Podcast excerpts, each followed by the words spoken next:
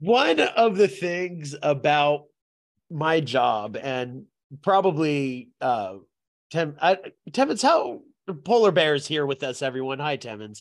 Hi. No grand gesture today. Just he's back.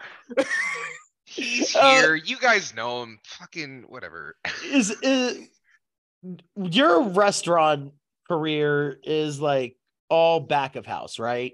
Yeah, I've roughly 8 years going on 9 of professional kitchen work. So one of the things about being a server, I don't know if anybody's like gotten at you with this, but one of the things about being a server is that like people coming into your section and who you've served for a while, you know, year, 2 years, whatever, they like legitimately think that I know more things about them than what I do. So like sometimes they'll come in and they'll be like, yeah, my dog recently passed away. He's been sick for a while, you know. And I feel like I should know, but I don't. And I'm sure they've told me before. It's just that like it's hard to keep track of everybody. So like one of my favorite things that happens is whenever somebody comes in and they're part of like a 15-person group and they want to seem impressive to all of their friends that are there with them, they turn to me and they say, I'll just take my usual.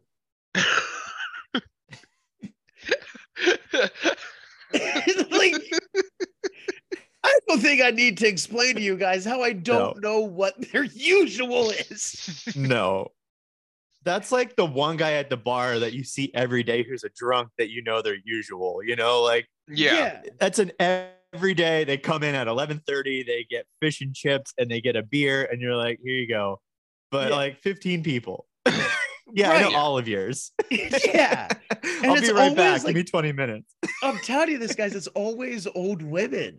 And so like you have to deal with like these old women that like one of their usual is a pulled pork. The other one's a prime rib, the other one's a fucking salad, and they all look the exact same. You know, they all look like the exact same woman over and over again. Just remember, kids, it doesn't matter what color you are, you don't look the same until you're old. When you're old, you all look the same. Regardless of old color. People. Babies and old people. Yeah. I saw a black baby and a white baby the other day, and I confused them. It was very awkward when I went to go give them back to their mothers because the black one was like, the white one's not mine. And I said, oh, this was the white one. My bad. That's like, I'm telling you, man. Easy mistake. Easy mistake. Yeah, I was like, I'm sorry. It was a baby. Right. I mean, you can't assume nowadays. So it was a good bet that you went like the other way, not that, the transracial baby debate, that's the real hot all I'm saying is real good job at not mentioning the baby sex. Way to not gender that infant. I mean, I should have known which one was the white baby because the mom said, that's my baby. I didn't realize there was 4 of them stuffed into one. My bad. Just like in a trench coat, just like a really big baby trench coat. Oh my God. Listen. It reminds me of a post. Hold on. It's just like forever ago, back in the heyday when like 4chan was like, you know, cool to be on, right? Sure. Somebody posted this picture and it was like kids in a trench coat. Somebody was just like, this is a rare case of whatever the name of the disease was, which, you know, causes you to be really like tall, gaunt, and lanky. And this is just a really bad case of that. And somebody responded with, seems like a really bad case of 3 kids in a trench coat. Well, you know what? Something about one of these movies we're talking about today, you could kind of do it with 2 kids in a trench coat. One of these could, right? Yeah. Yeah. Create some sort of mega person. If you don't know, you should know. This is the Forest Film Club. We are doing our very first film harvest of this new venture, something that we did before under Pop Culture Forest, but we're bringing it over just sparsely throughout the year because, I mean, sometimes finding the time to watch one movie through the week is is crazy. Finding time for two can sometimes seem like an impossibility whenever there's so much else going on in everyone's life. But we're here and we're happy to have done it. Over there is the Vanilla Bear, Patrick. These are your two picks. But yeah, they were. Oh, why? Man. Why? Do I have to hate you for right now? Hey, man. Let's all calm down, okay? One, Kicking and Screaming, I remember being a lot funnier than it is nowadays. You thought that was funny back in the day? Yeah, sure. I could see okay. I could see how this was the heyday of Will Ferrell. Like, yeah, no, I see how like 13, 14-year-old Patrick found it hysterical. To be fair, I was the one who did say Mother Goose's Rockin' Rhyme. So I have no right to judge. I apologize for that. I jumped the gun. Yeah, nobody's flawless in there. And we're not judging unless we're texting each other off screen. No. And the other one, Bend It Like Beckham. I just remember really enjoying the story it tries to tell. Sure. And I also thought Keira Knightley was super hot when I was a teenager. So, that's stopped. A creepy factor now, but whatever. I mean, no, because she's still hot. Yeah. Yeah. No, for sure. But, Yeah. We're all allowed to admit when we had crushes when we were kids, right? Oh, my God, man. When Pirates of the Caribbean do that without anybody thinking it's creepy, right? First Pirates of the Caribbean broke me. Oh, I'm sure. First celebrity crush for me, Whoopi Goldberg, 100%. Great. Sure. And you've heard him already. This is the Polar Bear, Timmons, back at it with us. So happy to have you here, man. God, I am so happy to be here. You have no idea. Yeah, when we started talking about what we wanted to do with this version of Film Harvest, you were the first name that was on both of our minds for it. So we're really happy to have you. Nice. Thank you. Yeah. And over here is your Chocolate Bear, Mundo, who basically had to be strapped down and eyes stapled open like a Clockwork Orange to finish. Oh my God. Oh, pretty much both these movies. You could say that I was kicking and screaming. You're so mean. Oh, Pat, just you wait. He's being generous. He's being kind and nice. We made sure not to share any of these thoughts. So, God, Patrick, you're the one that brought these to our tables. These are two movies released really closely together within a 2-year span. Both these movies would be out about like 26 months, 28 months. Both these movies would be out in the United States. One of them would do better than the other financially in many ways. Which one do you want to start out talking about? Let's start off with Kicking and Screaming, because I think there's more nuance to talk about with the other one. Yeah. Sure. Oh, good. Yeah. I should have waited for that sentence to finish. I thought you were about to say there was nuance in this one. No, there's no nuance. All right. But I maintain I had a fun time. I'm glad one of us did. Yeah. 30% is pretty good in baseball, I think. It is. Yeah. That gets you like $400 million. So yeah. So not too bad. Let me throw this out there. You know how like people will watch a movie and then they'll say, the entire time in that movie, I thought fill in the blank. And like, they mean that like it's a reoccurring thought and it's not like 24. I literally could not stop thinking about how insufferable everybody was in this. Every single person. The kids. Constantly. Will Ferrell. What? No. Okay. Let me put it this way. By comparison, right? So Rent, the characters are insufferable, but I'm not sitting there watching Rent going, man, everyone here is insufferable the entire time I'm watching it. I watched this and I just would sit there and in the middle of a scene, I'd be like, God, he cannot stop jerking himself off verbally right now. What an insufferable bitch. Sheezums. I could not stop thinking about it for everyone. It was awful. Was rough in that movie, wasn't he? Oh, all of them. Yeah. All of them. There was no one he. They. Listen, we're talking Kicking and Screaming. This is a movie directed by Jesse Dylan, written by Leo Benvenuti. Sorry, Ben. And Steve Rudnick. If I could learn to fucking talk. Released on May 1st, 2005 in Universal City, and then the rest of the United States on May 13th. Your WWE champion at that time is John Cena. Yeah, man. All right. So, listen, this movie begins with the most blanket statement I've ever heard in my life. He says, and I quote, "We are all born babies." Let's wrap up, people. This is the last time this movie will have anything to say about anything. Oh, okay? God. Yeah. This baby that's supposed to be a baby Will Ferrell is actually a girl. Thought that was fun. Oh, my God. Right. Good. It's the story of the Westons, Phil and Buck. Buck, Phil's father, is like extremely competitive. Whenever Phil grows up and gets himself a wife, Buck's divorced and he has a younger wife. And then both couples have sons on the same day.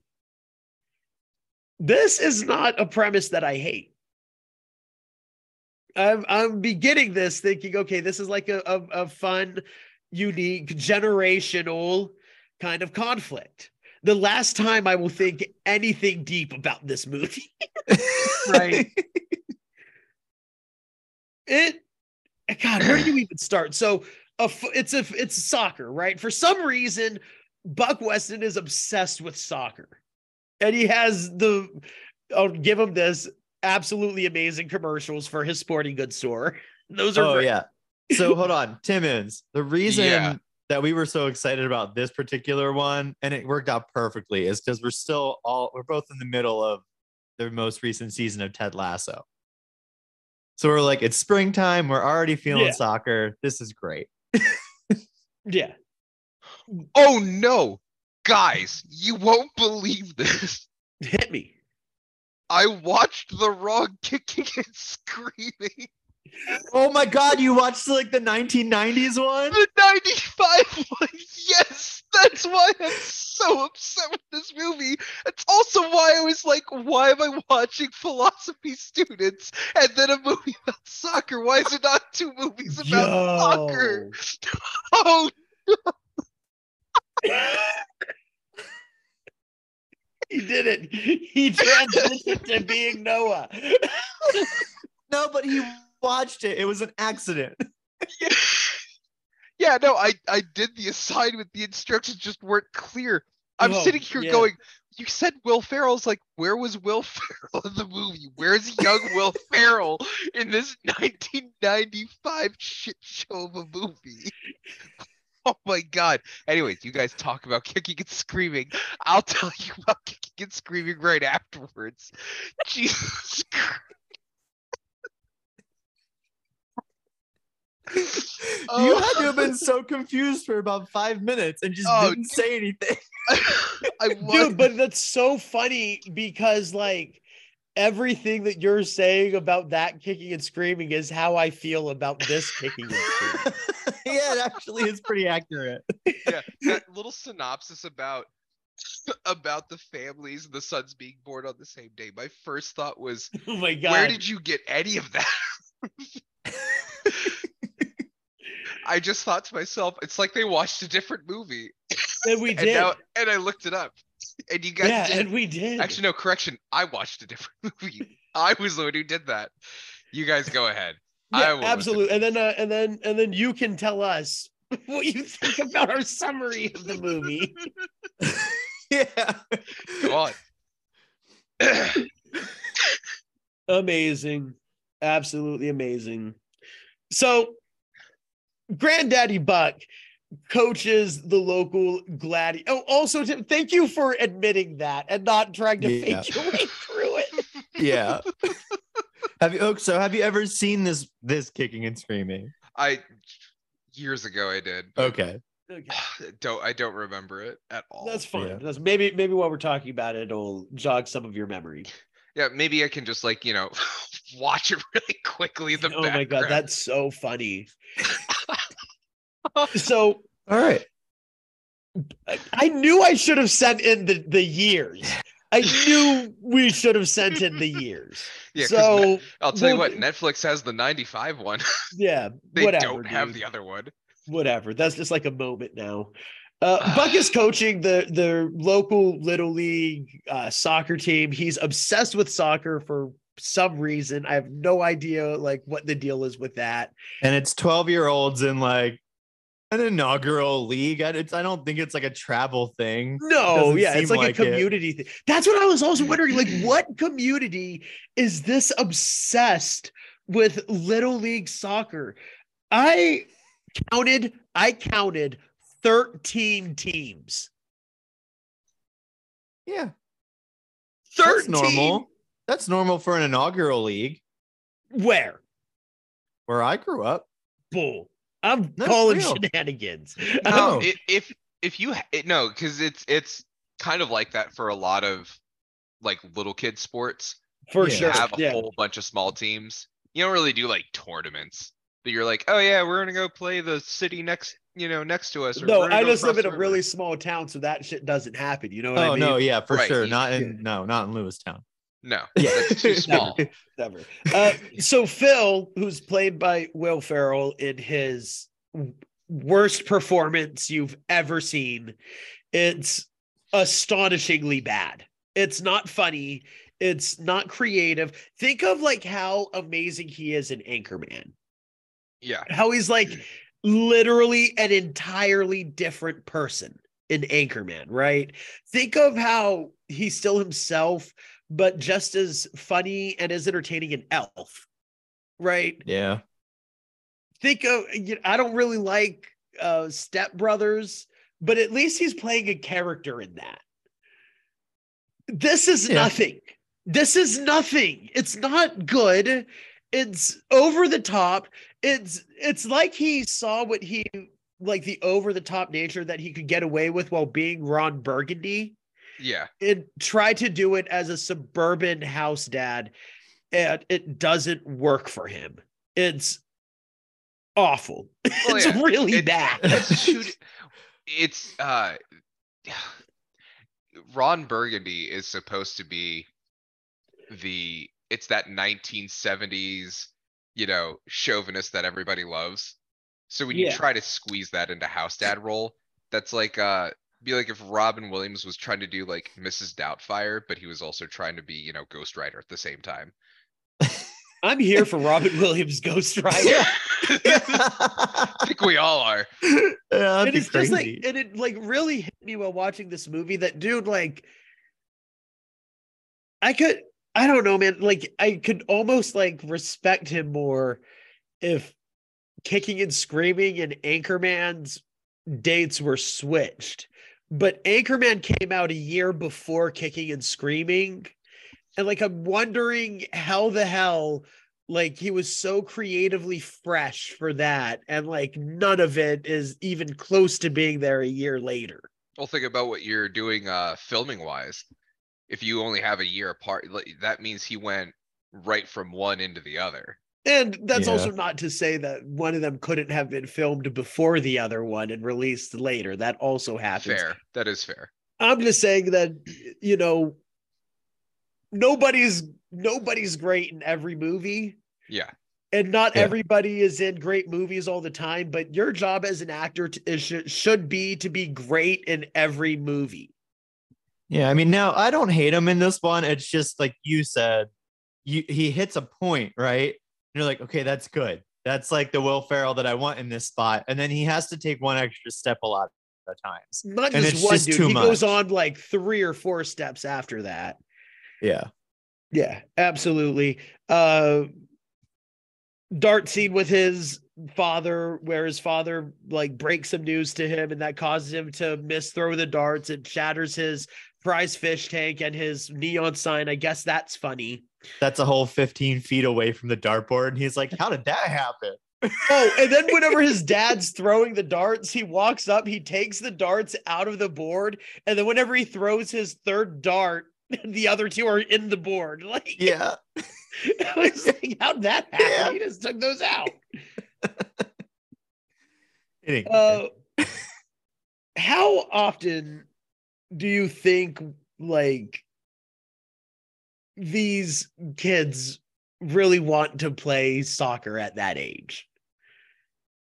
And how did they all somehow conglomerate onto this one team?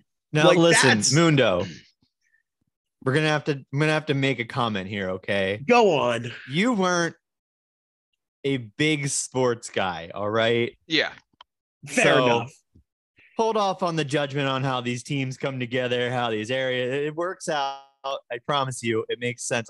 So you're telling me, and if you say yes to this, I'll let it go. Okay. You're telling me that in every youth sport that you played in, there was one team that was made of every single player would be the worst player on any other team, but yes. The whole team's like that. A fact. Yes. Fair enough. And those are the best teams to play when you were in a rut. You're like, oh, the shit team's coming in. Let's go.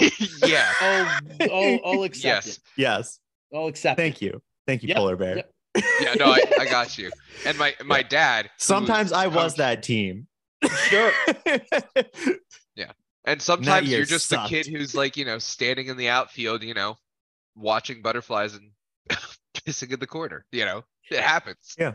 They have a little short introduction, having all the teams. Phil steps up to coach this misfit team, if you will, because his son was kicked off of Granddaddy Buck's team, right? So now he's in this horrible team, the Tigers, as they're called.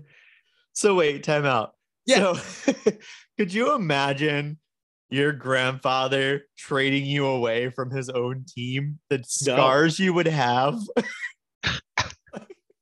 No, I can't, dude. It's horrible. Yeah, I mean, it's really bad. Yeah. And I also like that his son is Josh Hutcherson, so that's kind of funny for me. Yeah, that's like the movie. Yeah. Whenever I was like, I read a thing that was like also starring Josh Hutcherson. I was like, is that a starring role? Or is that just like a bit? Hey, it's Bucky. Yeah, absolutely. Yada, yada, yada. They introduce each other. We get a little bit of the supposed dynamics in this soccer team that are just stereotypes of weird kids. And then it happens, right? He goes, after seeing how horrible the team is that he can't coach worth dick, he goes and he gets the help of his father's neighbor, real life Mike Ditka. Real life coach Mike Ditka. That whole cigar joke's my favorite thing in the whole movie. Oh, here, hold this. Real good. Yes, Steve Ditka, Mike Ditka had some real comedic chops in this movie. He was really funny in it. Yeah, I liked him a lot. I'll bring up my favorite part though later. Okay. Yeah, sure. Love Mike Ditka coming in and just like berating everybody. That was great. And through Ditka, we get the Italians. One of them is sure to grow up to become Zava. In Ted Lasso, he does say that he named himself. So in my mind, boom, there's the Kicking and Screaming Ted Lasso shared universe. Oh man, I don't. I only think of my wife. And with the Italians coming in, now they have a chance. These Italians are real good. We see it immediately in their butcher shop, where their motto is meat first. is very good. By the way, Mundo, that is now not maybe recruiting that way, but sure, it is accurate that you can win an entire league with one good player on a hockey team. I did it. Sure. Okay. Okay. Absolutely, yeah, did right. it. This kid scored that like was another thing that I was going to write down.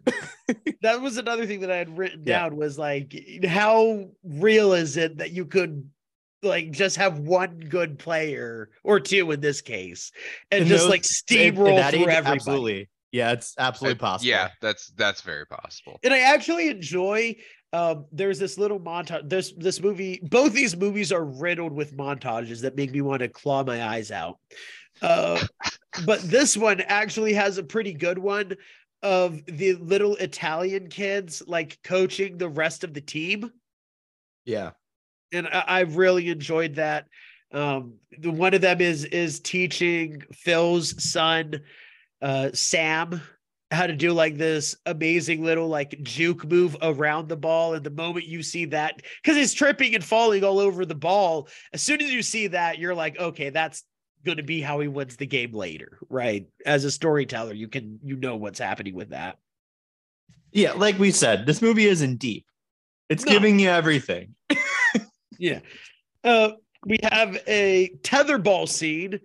Guys, once again, I need to let y'all know that I am from a very, very poor town.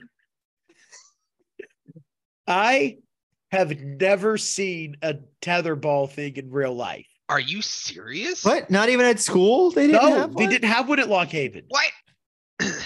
No, I'm talking about like high school. No, we didn't have it. I don't know what tetherball is. I don't know how you play tetherball. I don't know how you win at tetherball. Okay. This was like, it's very while easy. Watching this scene, I was like, that's what tetherball Have you is. Not seen Napoleon Dynamite? Yeah, but it's not like he's really playing it. He's like, he is. He's playing it. Yeah. He's just like hitting it with himself though. And I've seen it in like cartoons and stuff. What I'm saying is like in real life. Yeah. Yeah. I have not seen or ever played a game of tetherball. I don't know the rules of tetherball. I don't know how you win at tetherball. I know nothing about tetherball. I appreciate that this is a sticking point for you. Hold on. But I want to chime in on this, right? Because my mom's side of the family, my grandfather, tetherball. Pastor, the place that the church like owned, like that was like the little recreational area. They have a tetherball there, right? So me, my siblings, and my cousins, when we were out there summer, we'd play tetherball. And all it is you hit the ball back and forth. That's literally the only rule. Do you want to win? You have to be the one who hits it hard enough that the other people don't hit it, and it spins all the way around and hits in the middle. And then you let it unwind. You're trying to get that ball to hit the pole. Yeah, so you're hitting it one way, then they hit it the other way, then you hit it back to that, and you go back and forth. It's and so then whenever you hit it, if they miss, it swings back around. Can you like hit it again? Yeah, you hit it again. Yeah. Give it more. Just force. Like the dad was. Yeah. Sure. I didn't know if he was like just fucking with him or what. Oh, he definitely was. I mean, yeah. This was something I needed to bring up for some reason. I'm glad that I didn't watch the right movie, but I can still chime in on these things. So after the tetherball, these are very like, special issues with Mundo right now that don't have anything to do with the movie. Like, this is real. I should be paying y'all as my therapist. I was gonna say this is less about the movie and more about Mundo not understanding anything about athletics at all. I'm not here to deny that. If we can turn this horrible movie into an educational lesson for me, I'm in. Okay, I'm here for it. Right around this time as well, Mike Ditka is trying to get him to have coffee and grow a pair, essentially.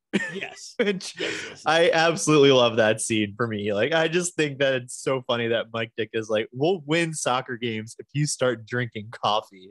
There's a direct correlation to how the coaching works. You're right. That is funny.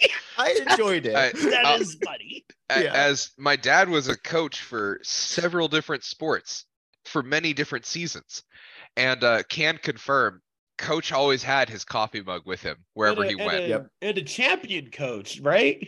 Yeah. He went to the year before he retired, or the year he retired, he got his softball and his field hockey teams. Softball made it all the way to states, and field hockey, I think, made it past either two regionals or past it.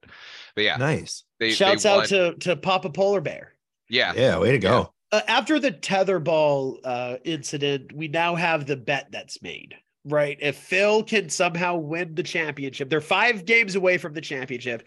If he can win the championship, if he loses, he goes and works for his dad at the sports store that his dad owns. If he wins, then he gets dad's prized Pele soccer ball that he literally ripped out of his own kid's hands when his own kid caught a missed field goal from Pele. He reached down and ripped it out of his own. No, we got to go back. What did you call it? You called a field goal. Oh, I did, didn't I? Yeah, you did. Oh my God. I did. Did I watch it? Was a penalty kick, Timmons.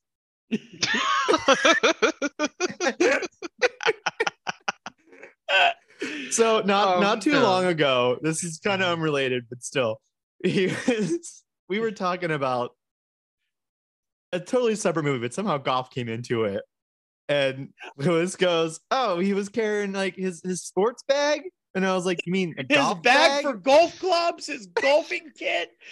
Oh, his golfing kit. Yeah, like just the best. This guy. So yes, you're right. and now Phil's like, because he has this anger in him, now he's getting the competitive spirit, right? And it's showing by how nasty he's treating the kids. He's treating everybody so poorly that Mike Ditka full on walks away.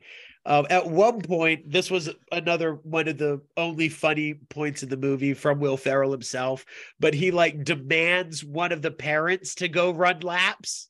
Yeah. I thought that was very funny. Making a parent run laps is very funny to me. Tuck your shirt in, Tom. Yeah. Oh, which is hilarious because Tom's a dick. You know, earlier in the movie, he's like criticizing Phil for how he's coaching, and then it's like, dude, what are you doing here? Like, you could have stepped up. You don't even have a job. They mentioned 3 times in this movie that he's looking for a job. Yeah. Okay, so hold on. There's 2 super important moments. One includes Tom, and the other one's that moment when he quits. Yeah. So we're gonna go back a little bit. Phil shows up for the second game of practice, whatever. I think it was for the practice. And he comes to the terms that Byung's son, who Mike Ditka calls AKA Bing Bong, because he doesn't care about his name, and it's so racist. He can do that now. But also like very old person. Yeah. Oh yeah, for sure. Like, so kind of, it's okay. You can get his name away Beyond with Sun, but he keeps on calling him Bing Bong. Even though like at one point he takes a shot and he goes, "You go, Bing Bong." dude, he has his little binoculars in his hand. I popped. Oh, yeah. But so at the beginning, I'm telling you, Mike Ditka's good. Mike Ditka is good at this. Yeah. So in the beginning, Tom's there as he's like coming to the realization that these women are lesbian and Beyond's son's their kid. Phil. Yeah. Phil.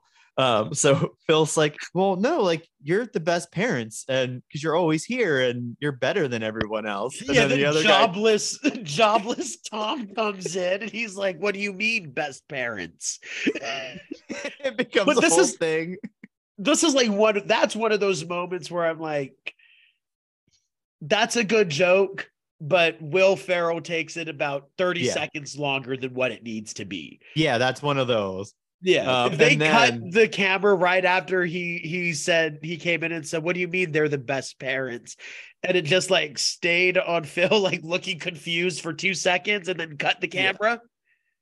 But instead he has to, oh, no. not best parents, you're great parents too. I'm just saying that because they're who they are, they're better, not better. I was just like, calm the fuck on, Will Ferrell. You're better than this, motherfucker. Okay, now my favorite part of the entire movie, and I can sit through this whole movie just to watch this, honestly. When Mike Ditka quits. So Timmons, he's hollering at the team, and all the parents are getting upset. All this stuff's going on, and Mike Ditka's like, bro, you got to cool off. It's fine. We're playing soccer. It's kids. Yeah. We're trying to have, because he's the competitive one, but even he's calming him down now, right? Yeah. And he's like, why don't you grab me a juice box guy?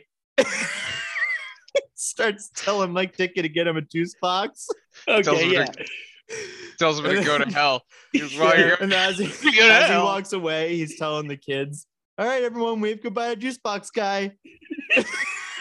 Yeah, okay, yeah, that's a good part. That's the best. Come on. That's a good part. You know what? Okay. Why don't you go to hell? But while you're there, give me a juice box. Yep, there you go. You've seen it.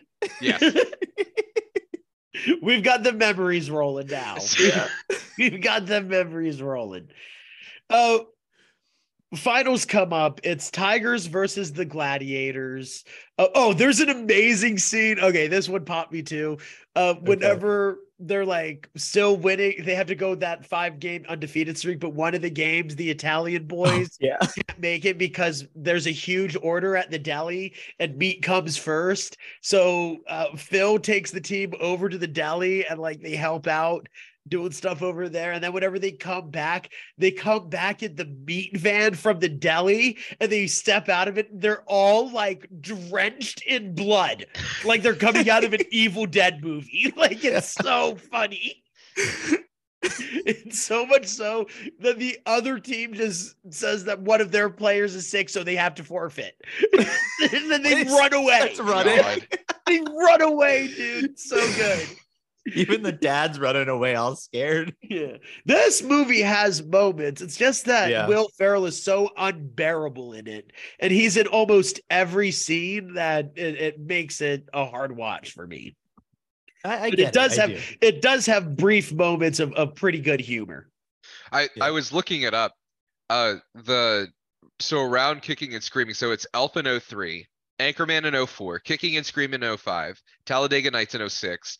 Blaze of Glory in 07, Step Brothers in 08. But Kicking and Screaming, Talladega Nights, and Blaze of Glory are all films with Will Ferrell going just past the line. Well, clearly, Kicking and Screaming, he goes well past the line.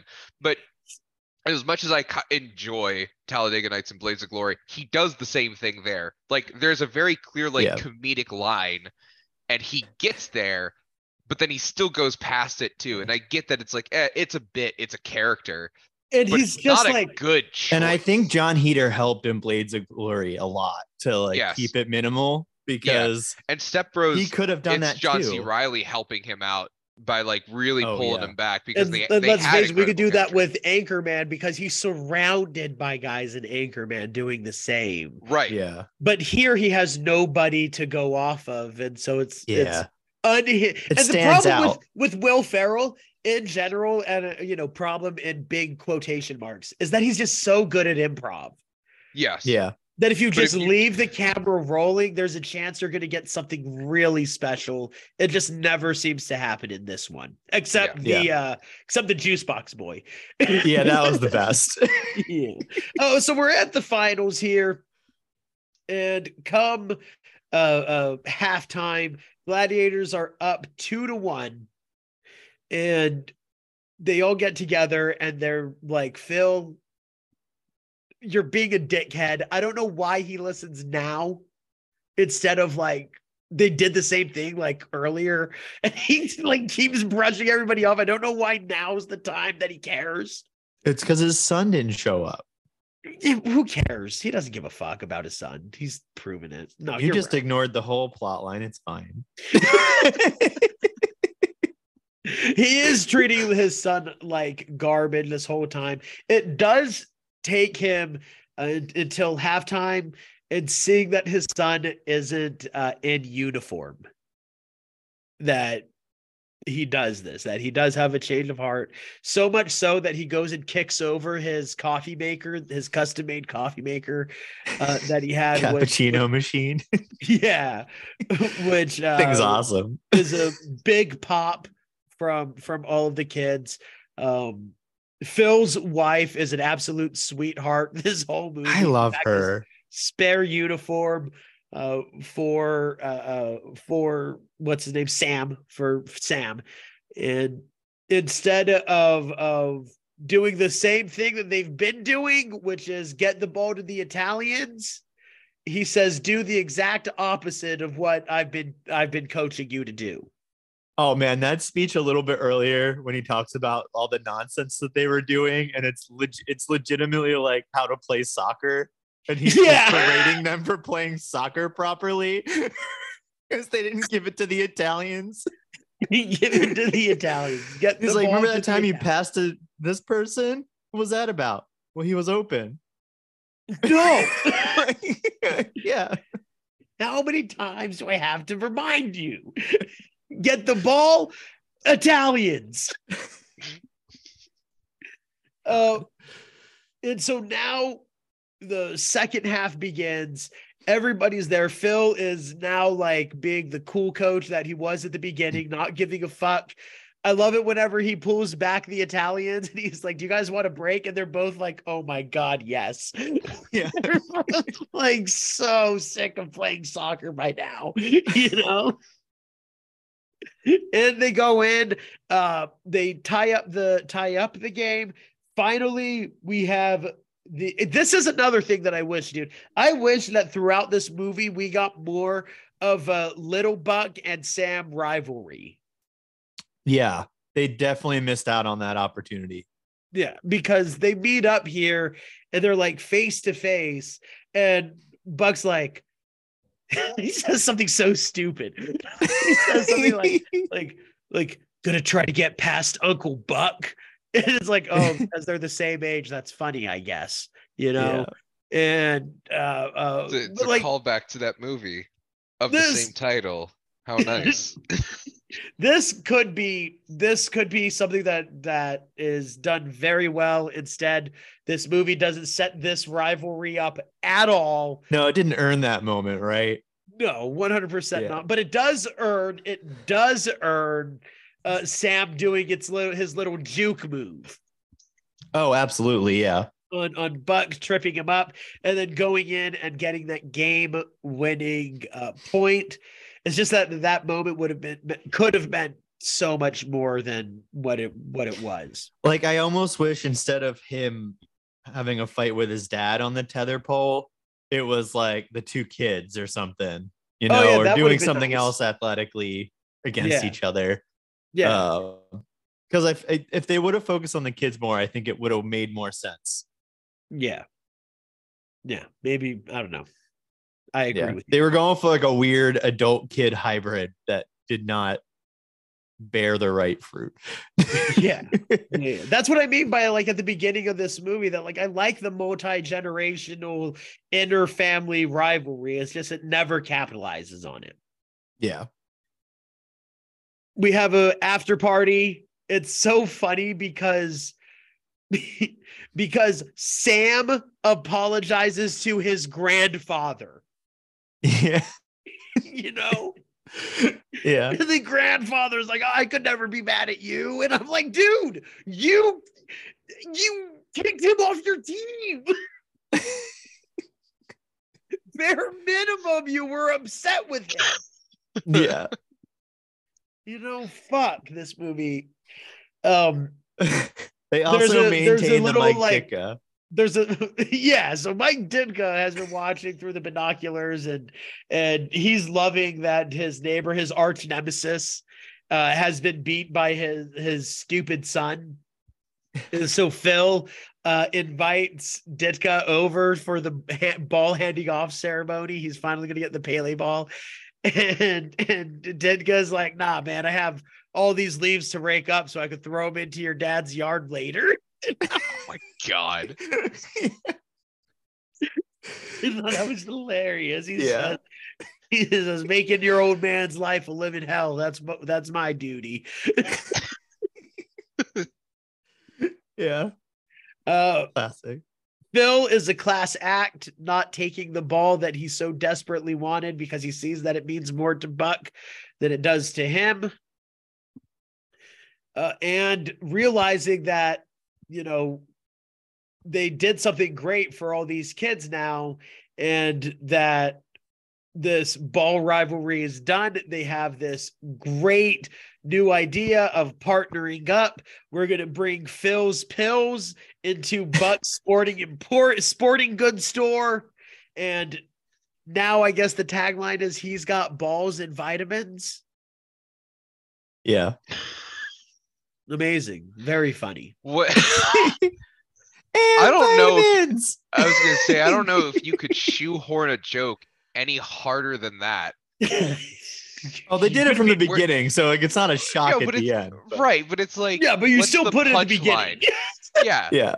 But well, Tim, you would have enjoyed it. It's like oh, testicles and vitamins. I got it. Yeah, hilarious. You would have probably enjoyed the little bit in the beginning though, because they end on a hockey puck. While they've been like talking about balls the entire time. And they're like, yeah, they're like baseball. But tennis ball, hockey pucks. Robert Duvall is Granddaddy Buck in this movie, which is kind of interesting because James Caan plays Will Ferrell's dad in Elf, and both those guys were in Godfather, and I think that's pretty neat. So we're not creating a universe here, right? We're not getting crazy. Okay. No. Sometimes your brain can take a lane here, and I'm like, I don't know. Yeah. My final note for this movie just says, the sports commercials rule, but this movie sucks. I'm sorry you didn't like it. I really didn't. That's fair. really didn't like this movie. Is this one that you have your Batista one for? No. Great. We're going to hold off on the question so we can the full go with Devins. Yeah. Yeah. Overall, Patrick, I gave this one a 55 out of 100. Damn, bro. Yep. I'd go 65, 68, something in there. Wow. You guys were far more generous than I was. Because let me tell you something. My score. You ready for this one? Yeah. All right. For Kicking and Screaming 1995 or whatever. For Kicking and Screaming. Hold on. You need to give us a short premise before. Okay. Yeah. What was Kicking and Screaming 1995 about? 95. Give us like the what is it, Spark Notes version. Okay. It is literally a whole bunch of it's a bunch of people that have just graduated from college and they don't know what to do with their lives other than hang around the college they just graduated and fuck freshmen and pretend that they're like budding philosophers. That's weird. That's the whole like premise.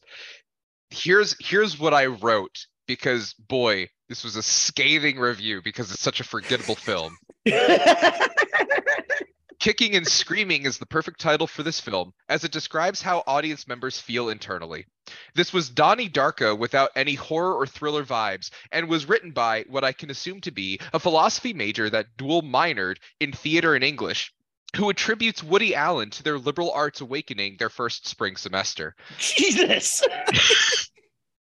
So for that, I give Kicking and Screaming 1995 an 11 out of 10, but the 11 is Donnie Darko's ears.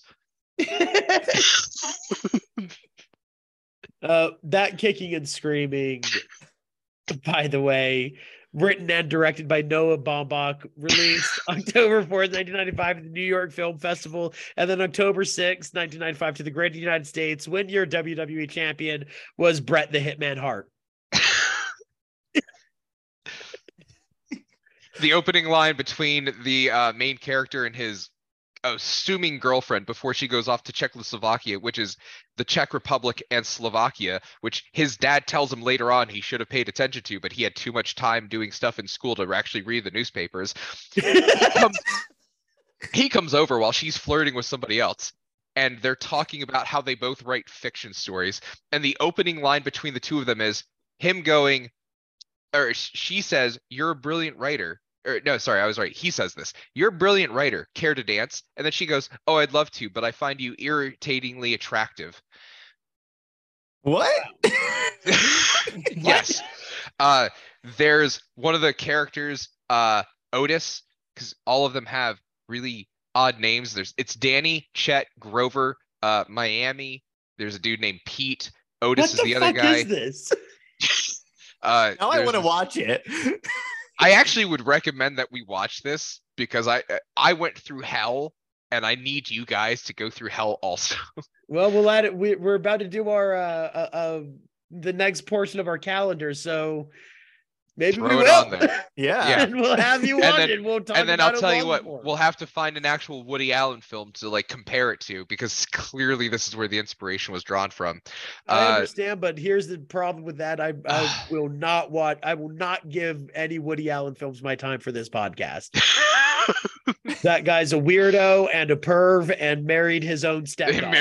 Married his adopted daughter. Not even step. He just adopted you're right. her. So, and then after 18 years was like, yeah, I kind of like Asian women. Oh, no, I like Asian girls, he said then. Yeah. Listen, God, we can move away from either kicking and screaming. Yeah. To another soccer gem. And move straight into Bend It Like Beckham. Directed by Gurinder Chadha, written by her as well, also with Gulit Bindra and Paul Maeda Burgess.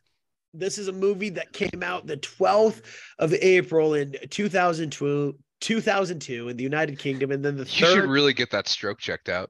I know, dude. You're telling me, man. I feel I'm losing my left lobe here. And then October 3rd, 2002, and then to the United States on March 12th, 2003. This is our first three-champion event, people. The United Kingdom released Triple H, the Germany released Brock Lesnar, and then the March released Eddie Guerrero. Mm.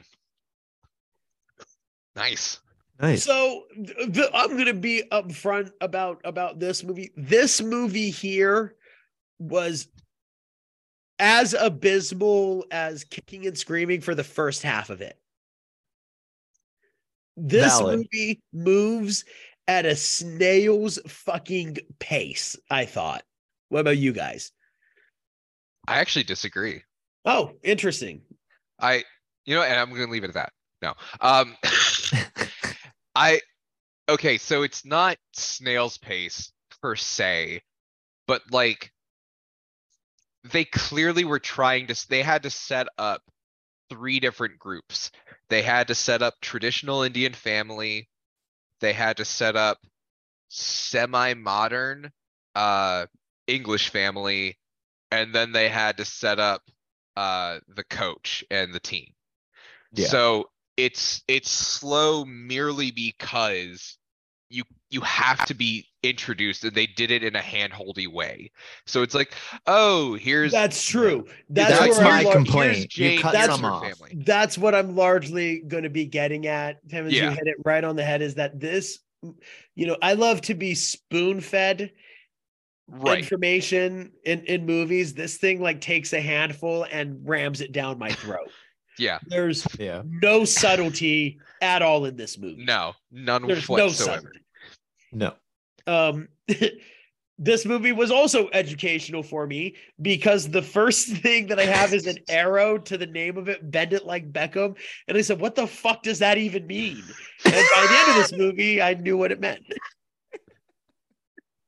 Though, for the United States release, they were going to rename this movie Move It Like Mia. Oh, Mia Hamm? Yeah. Yeah. Yeah.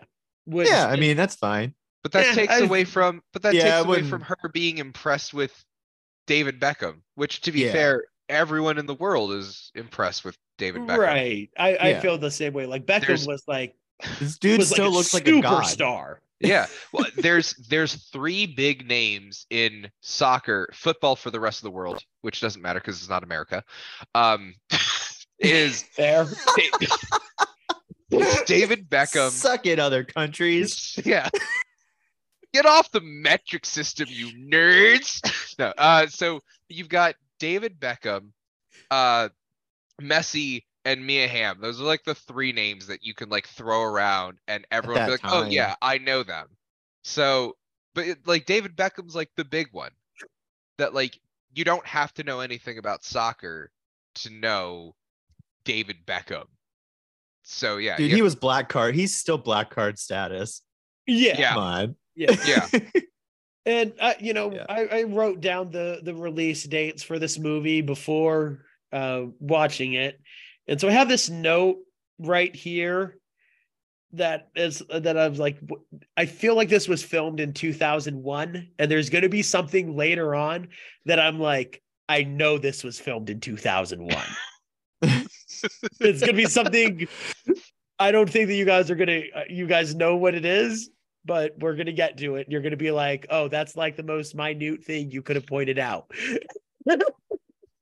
So, also because it's 2001, I remembered that Keira Knightley was like 17 when she filmed Pirates of the Caribbean, which means in this intro scene with her mom, an adult woman, yes, grabbing her boobs, she's grabbing the tits of a like 15 or 16-year-old girl, yeah, who is not a member of her family, who is but not in the movie she is, so anyone okay. to her. She is on screen. Yeah. Who gives a fuck? This is weird. It makes it okay. This whole movie makes you feel gross while watching it. Because it's families interacting like families, but then you in the back of your mind, you're like, these are just actors. Well, no, because you spend so much time to each other. Not just that, but you spend so much time in the girls' locker room where like so many of them are like not wearing like any proper clothes, and like the movie wants you to think that these are all like teenage girls and they're all walking around in their underwear. I just want to point out that the first like locker room scene, which is awkward because it's like there are sports movies that do locker room scenes. And like, sure, people are changing, but like they've done it like tastefully. Like, why was the captain of the team wearing like a black lace bra? And why did she go to practice like that? Why was she not just wearing a sports bra? Or and why did the camera pan in on it hardcore? I know, right? Like, the only reason why like right on the girl's ass, and she was just wearing her panties. Yes. I was like, this is making me feel real uncomfortable right now. I did have this note. Keira Knightley starred in this in 2002, and in 2003, she lost the training bra. Because that's what she's in Pirates of the Caribbean, right? And then it did relieve me whenever I found out that the girls on the team, besides Keira Knightley, all were of age. But Keira Knightley's also one of the ones that's constantly in her bra. You know? That just like made me overall feel really gross. I have like a lack of notes throughout like the first half of this movie because I'm not finding anything really interesting or like notable to write down on. The long and short of it. If I can actually chime in, CB, I do have a couple things here. Yeah. Okay, so this movie made me think of a problem that I see with like a lot of strong woman film, right? Especially when it's like a teen or like coming of age for a chick movie, right? Is they have like a group of guys, and sometimes it's like a group of guys that like she's friends with, or it's just like the guys that are just like the like the jock types. But they always make them this like chauvinist meathead sort of like personality, and they're all like, they play with her every day, and there's like a way that guys interact and joke with each other, and if a chick comes into that group, like we'll joke with her the same way. But I've never been in a group of guys where like a girl comes in that we're all close with, that we view as one of the guys, and we all like look at you. Oh, you didn't change your tampon. Oh, do you need a new pack? Like, that's what they're doing. Yeah. Like, yeah, never have I talked like that. No, not at all. So it's like, so like I started off with the thought of like, so is this like directed by a woman who just doesn't understand guys? And then we get to the first locker room scene, and I'm like, was this directed by a guy who doesn't understand women? I don't know who did this. Like, I'm so lost. Well, in the beginning, go on, Vanilla. Well, so I have two notes here. In the beginning, I think the locker room scenes were okay because it was her like uncomfortable with her body, and that's fine. Like, you want to show that, right? But if you keep doing it, it loses the meaning behind it. Yeah, what are you doing? You're showing me that she's more comfortable with her body. You can like, okay, we get that now. Do that without showing me getting them changed four times in the movie. That's my point. Like, the first couple, I'm good. After that, you don't need to do that anymore. But my other thing is, to both your points, I agree with you. The first half of this movie is a little rough, and for me, you take 10 minutes off of it with maybe some of the family building stuff, because they did a lot of heavy family building for the Indian family, right? Sure. You could take some of that out, and you could still end at the same spot by that time. Yeah. And it moves much faster, and then you're right into more of the action and more of like the emotional parts of the story. Yeah. So it should be said that this movie is about a British Punjabi Sikh family, right? Their daughter, a girl named Jessminder, who's everybody just calls her Jess. She's trying to become a soccer, or she likes playing soccer with the boys. She is viewed upon by this other girl, Jules, who sees that she's really good, who invites her to play on this like high school team, something like that. But like, they're really good. They like travel all around Europe. I think they're like a low level, like junior team or something. Sure. Because they're not, it's like, they're all it's a like a bit older. Minor league sort of thing. Yeah. That's what yes. Yeah. But they have to keep this in secret from Jess's parents, who are very like traditional in their beliefs and how they are. Not to mention that her dad has like some deep seated hatred because of some prejudice, bigotry that happened against him whenever he first moved to Britain, and that he's overall trying to protect his daughter from. Right. Well, he was on the cricket team. Yeah. That was a thing that felt a little shoehorned. I didn't have a problem with them doing it, because it's a very real problem, like especially when you're an immigrant, and he moved there, so she's like first generation born in England, so I get it. But like, they trivialized that struggle, because the like lasting example that he gave was that they made fun of his turban, and I kind of was like, was that it? Okay. You're a grown man, dude. Like, they made one comment about your turban, and then you're just like, I'm never playing cricket again, and then you just like left. Like, yeah, and like, you didn't like they couldn't. He couldn't have said like they clearly like had chose players who were worse than me, but had a different skin color than me. Like, right, something that's like powerful. Yeah, and then Jess has to deal with it later because she gets called Packy on the field, and I'm like, okay, that's like way more like way worse than yeah. But this is like way later. Like, so her dad is, they made fun of my turban, and then that's like whenever, like then she was like, oh, they called me a towel head. yeah, and it's like, so this is like 20 years later after he's moved, and then the racism somehow just got way worse.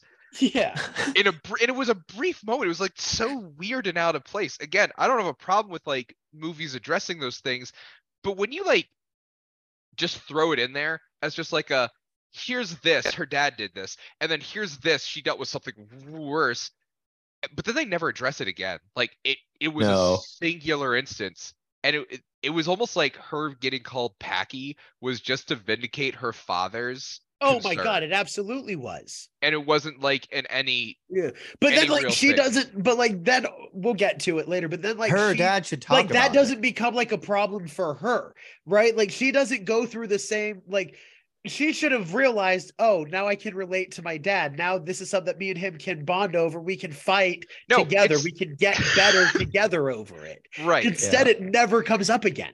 Yeah. The only time it comes up is with her and the coach, which weird shoehorn love interest, but fine.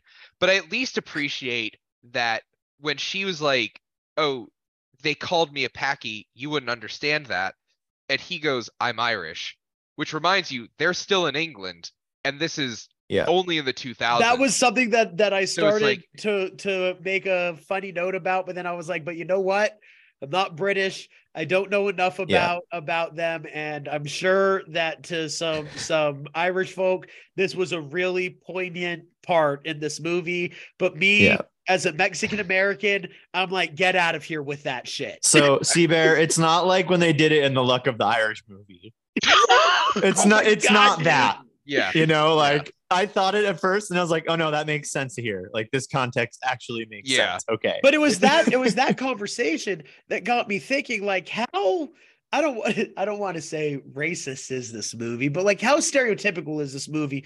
Who was this made from? How the fuck did I don't know if this movie is like trying to bring awareness to like the Sikh community in England. I don't know how much these things are being stereotyped from the family, like their traditional beliefs, but it did bring me some solace to know that Gurinder Chadha not only is a British director, but she is from Kenya. She is a Punjabi Sikh, and she is female. So like she's ticking off every single box that we're like, oh, well, this would be a problem if it was directed probably by a white man.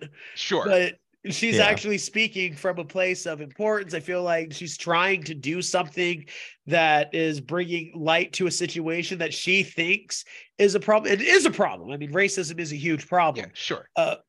But it's just so ham-fisted that it just drops off at some points. And you know, it's crazy. It's ham-fisted because the movie's almost 2 hours long. Right. It is. You have so much time to make the story so it doesn't feel that way. Yeah.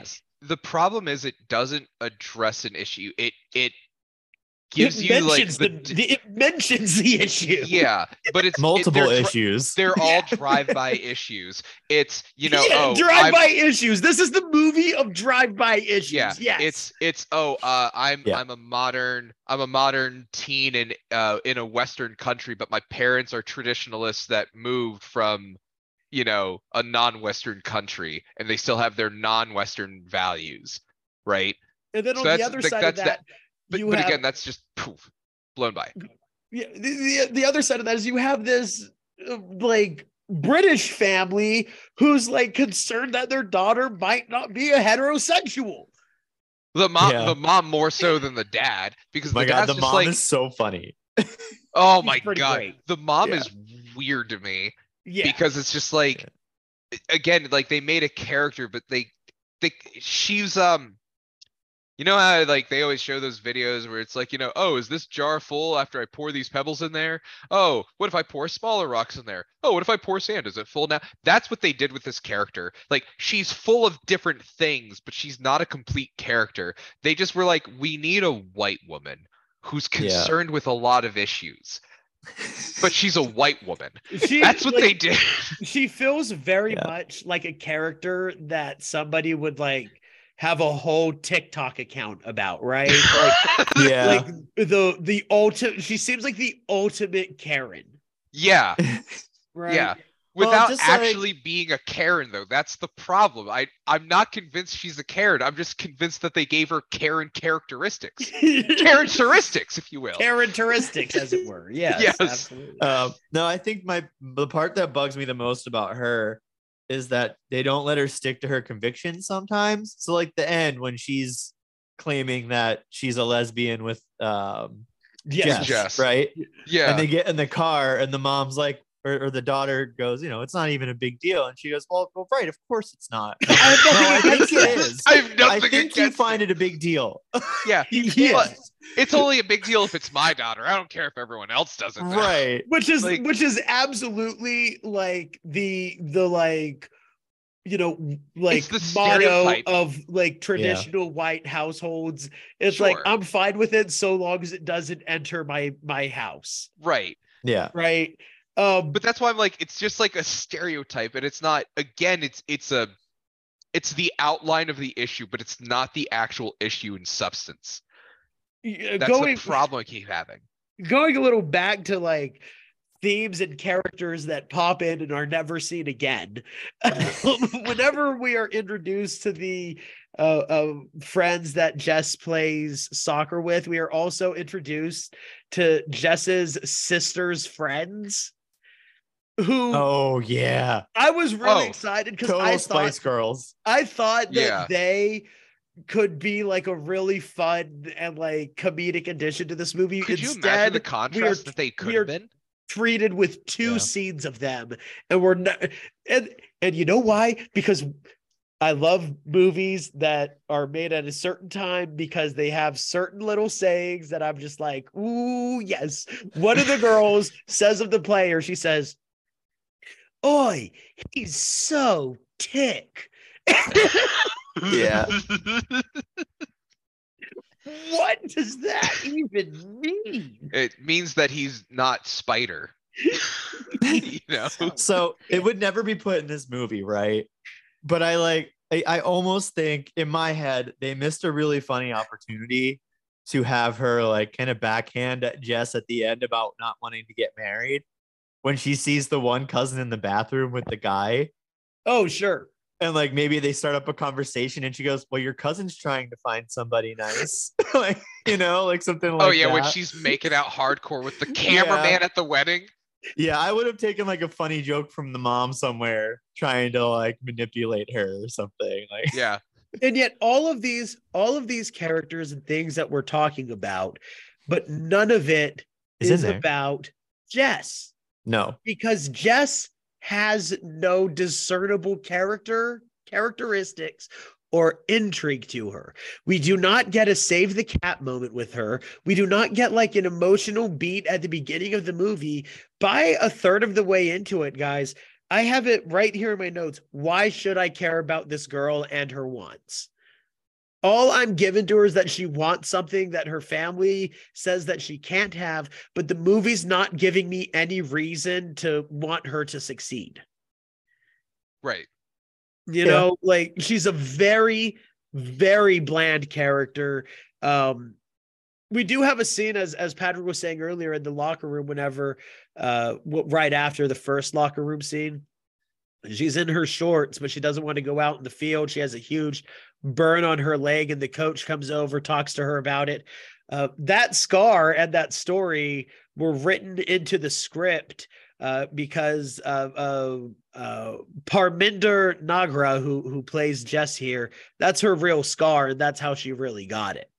And they thought that it was an interesting way of like not only having her think that wearing shorts is weird because of her culture, but then also having this thing on top of it that makes it embarrassing as well to wear shorts. They could have used that too to like shoehorn a little more of a sister relationship with her actual sister in the movie. Yeah, because her sister doesn't seem to really care about her. No, like, she doesn't. The moment that they have her like sister's a rat bitch. Oh, she's in the middle of getting married. She's a little busy. She's a rat bitch, dude. Yeah, the second she feels like she could turn on her sister to gain an advantage in her own life, she does. Dude. She's like a rat. Okay. Yeah. No, there's dirty, no real care. Rat. No. And then the rest of the time it's you're right. Fine. She's getting married. Cool. But using that as like an excuse to be shallow and self-centered is kind of terrible. Oh, it's terrible. It makes me hate the sister even more that she's like, you know, like Mundo said, just throw her under the bus first chance she gets. But thank God the mom's there. And it's just like, I have two deceitful daughters. And then she's just like, you know, what did I do? And her mom calls her out. It's like, great. Good job, mom. Yeah. Proud of you. Yeah, that was a good payoff because you knew the whole time, like, she probably was supposed to be with this guy from the get-go. And it's like, right. Are we not going to talk about that? Okay. We suck. Nope. But, you know, a mother like that doesn't come out and say it, right? She waits for the right time, and then she hits you hard with it. And yes, she did. Absolutely. She did right. Yeah. I feel like that's how your mom would really do, Mundo. Sister, if you have information on somebody, that's how you release it, right? Yeah. Like a freaking targeted missile drop. Yeah. They go on a little shopping spree by the, I mean, Jess and Jules to find new wedding shoes for Jess's sister's wedding. While out, they get a new pair of soccer cleats for Jess, and they bring them home. Jess's mom is so excited to see her new shoes. So they rip open the one pair and it's the new wedding shoes. Everybody hates them. And so they're like, oh, okay, but that's okay, because there's another box here. They open it up and they're soccer shoes. And the scene cuts away. I'm like, that was actually a conversation that I wanted to see. That's actually a moment that I thought would have tension. And it cuts away with no fucking remorse. Well, no, it was set up to have tension. Because when she comes home, she tries to go up to her room, and her sister, but that's why you need that grabs the bag and throws it over onto the couch for them to look at. That's why you need that post conversation, though. She was fighting so hard. I mean, we're getting this conversation every 15 seconds in this movie, anyways. What's another time? Yeah. It's But this is still that it's another example of the problem of just drive-by issues in this movie. Like the one of the times when you have a chance to really hammer this point home and at least get the mom's perspective on this, because so far the mom has just been like, oh, you should be thinking about getting married. Your sister's getting married. You should think about it. But that's all mom is. This would have been a great time to have mom see the cleats and then actually like talk to her daughter about it. Or have dad go in depth about his cricket and that's experience. When you do it. Yeah. That's when you do it. Yeah. That's when you do it. Because he gets it. Yeah. Right. He gets wanting to play something that he, you know, and being hurt by the thing that he loved doing the most. He understands. We fast forward and throughout this, man, I'm just like, damn, Jess's family is like the most forgiving people I've ever seen in a movie. Oh, especially for continuously lies to them and goes for traditional religious family. Yeah, they're incredibly forgiving. Yeah, they're like really stern cool. But forgiving. Yeah, yeah, they're gonna be mad, but they're fine. Like they're cool, right? Yeah. We get a moment in Germany whenever the team's out. This is also whenever it hits me, I'm like 2001 ? Because like everybody has to have like this secret coded plan to sneak away from their parents, right? The plan is that Jess and her sister are telling the parents that they're staying at their cousin's place, and then they're supposed to be calling each other at like certain times to like coordinate being together.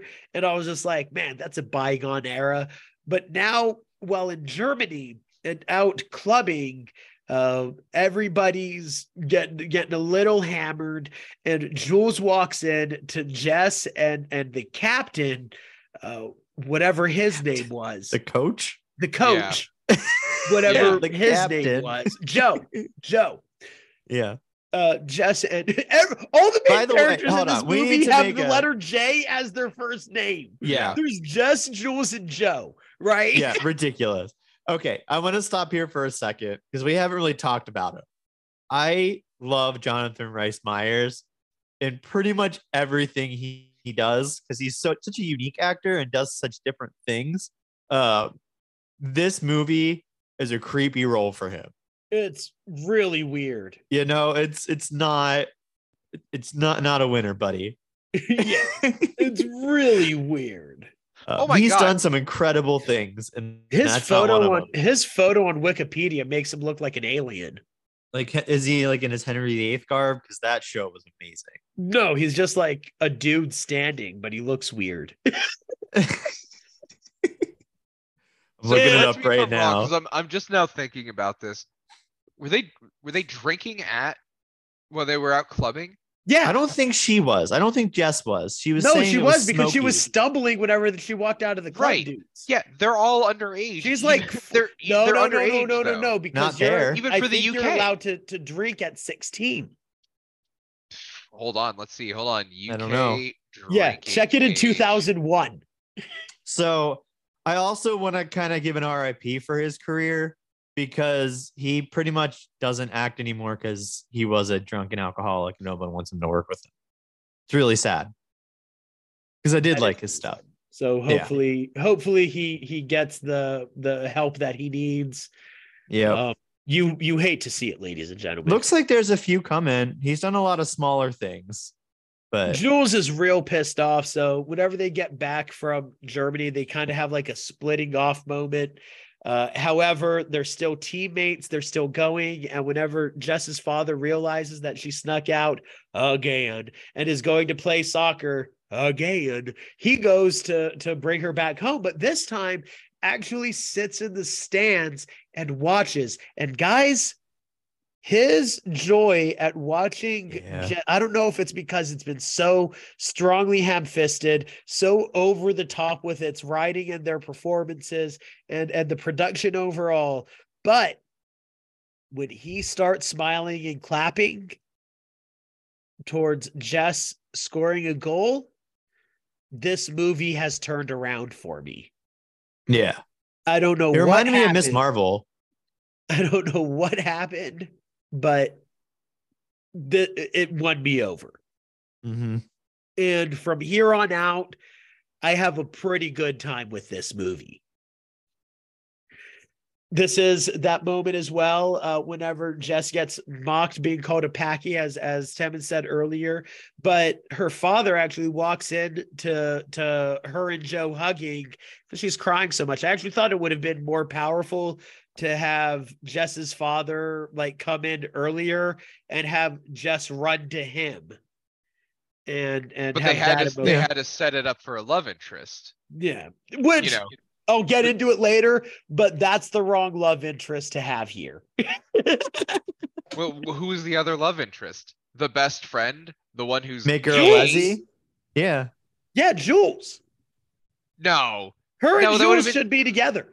No, that would have been so not in the early 2000s, buddy. If they had made that today, but they'd be together. If this movie came out in 2023, they'd be together. They would have, but then I still would have to look at that and be like, boy, shoehorned that relationship too. Oh, for sure. There's no relationship here that isn't shoehorned. There shouldn't be any relationships in here. That's my problem. Like this was a fun, like, she's breaking away from this. She's learning to balance her family life with modern life. Like that's what you could have been doing. But instead, they had the weird coach be like, oh, well, you know, according to the league rules, I'm not allowed to pursue or date anyone that I'm, you know, coaching, especially because you're all underage. Comparison. And then it quickly turns into that packy chick, though, let me tell you. Yeah, love her. I do love her. Now's like the low time in the movie, right? Everybody's solid, but they're still winning games. This is also whenever it's coming to my favorite part of the movie, where Jess is having a pretty, you know, intimate conversation with her best friend, Tony. And Jess is talking about how she has to like live this double life, this, you know, soccer, and then lying to her family about it. And she doesn't feel like she can really be her true self and that her family won't accept him. And then she just wants to be like Beckham because she really likes Beckham as a soccer player. And Tony replies that he likes Beckham too. And she's like, yeah, he's really great. Everybody likes him. He's like, no. I really like Beckham, and you don't get it. I thought that was such a great moment. Disagree. Yeah. It opens up Jess Like it opens up the idea of what Jess is doing to her own family. And the next thing you know, she's now neglecting going to soccer because of this conversation, because she wants to make her family proud, like Tony wants to make his family proud.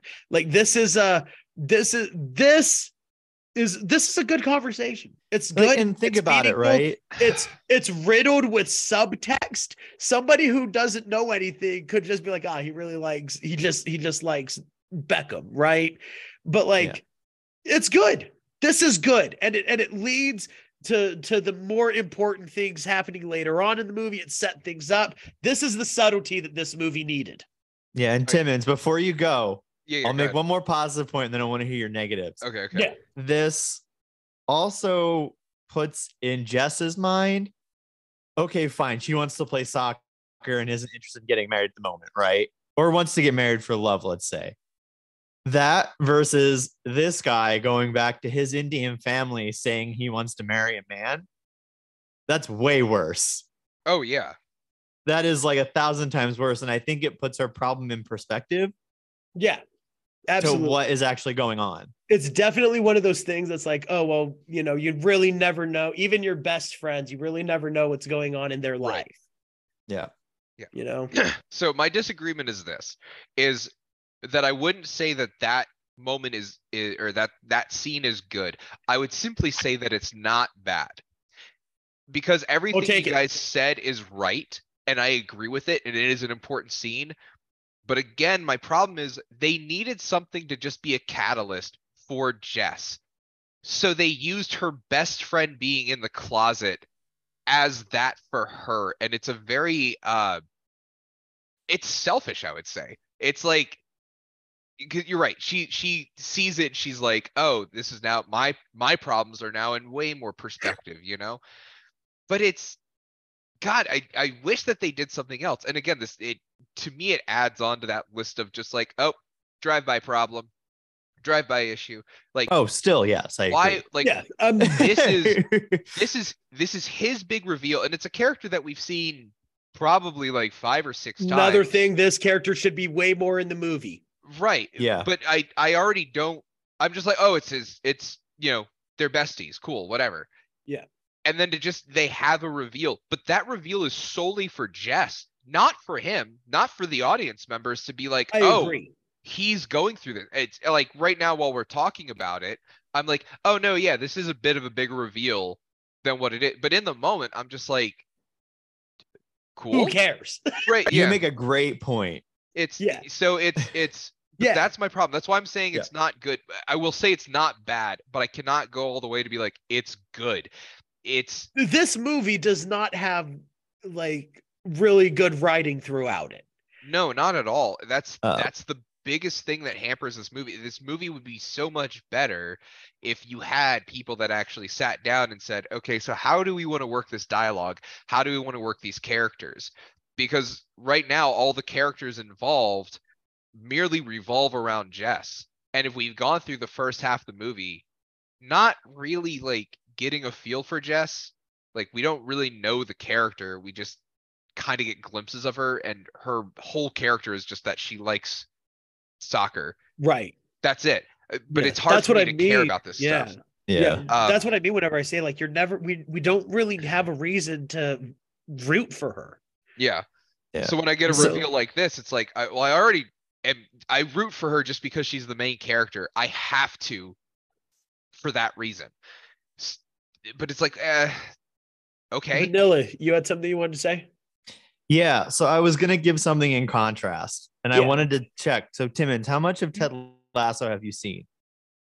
None. Do you care if I spoil? I won't give names, but do you care if I spoil, like, a scene that happens? Guys, listen, I'll take this as from now on, you do not have to ask my permission to spoil things that are out. If I haven't watched it, and if I haven't seen it, that's on me. So go ahead and spoil away. Okay. So names and all.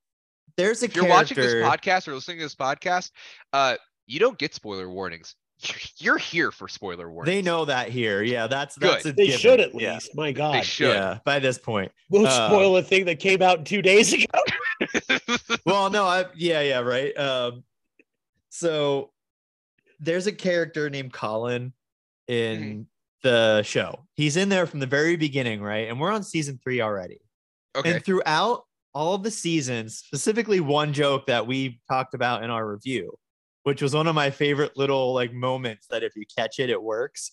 There's a joke in there where this girl starts a dating app called Banter, B-A-N-T-R.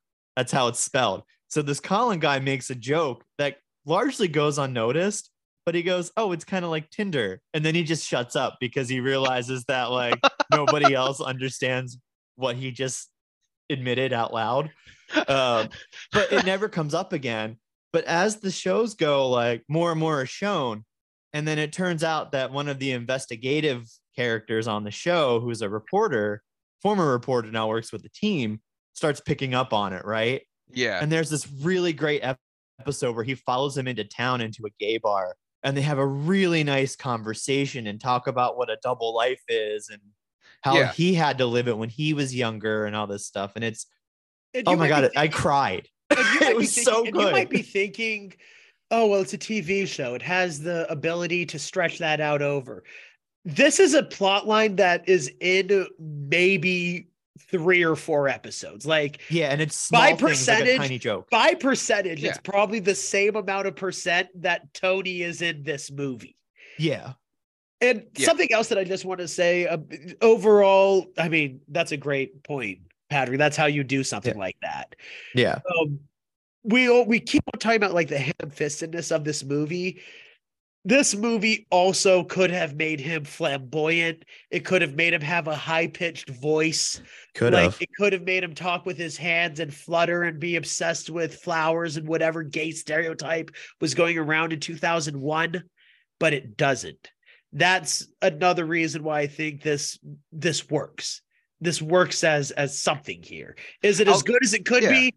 No, but it's better than the racial profiling that we're getting in this movie. Oh, God, I would say I agree with your point. I would also say, though, that they're not going to be, because he's still living with his family, they're not going to be able to throw gay stereotypes on top of a character like that, because he's still all. So all the Indian characters in here right now are all Sikh. They're all traditional. So they that's what you have to deal with from a cultural aspect for all of the characters. So you're not going to get the flamboyant, you're not going to get the, you know, wears pink, and you're not going to get it around his family, but he doesn't even exude that whenever they're in private, is my point. Right. You know, like, it's that's part of that's like a second of 3 masks for him, is whenever they're together, and then there's like his mask with his family, then there's himself, like his real self, his real gay self. I'm also okay with that, because I would say that, and I'm speaking on coming from like traditionalist background, is you kind of hold on to that, like that inner mask is, regardless of how you like feel about whatever your identity is, how you present it is going to be held back to a degree by the way that you understand how you are supposed to be living. You still have those expectations on yourself, right? Yeah. So he's going to be gay, but even in like private with Jess, who is also from a traditional family, I don't think the flamboyant, I would be offended and upset if he was flamboyant around her, because then that's just kind of like a, okay, I mean, now all get it. Right. Is there anything more 2001 than having a flamboyant gay man in your movie? Right. And also it would also take away from the producers. It would also take away from the, but it would take away from that reveal too, that reveal of like, I also like Beckham, because at that point it's like, we get it. You like more than just Beckham. You like the entire team. Okay. We get it. Yeah. Yeah. So now we have everything coming together. We have them going to the finals of their soccer league, where there's going to be an American scout scouting for the United States women's soccer team.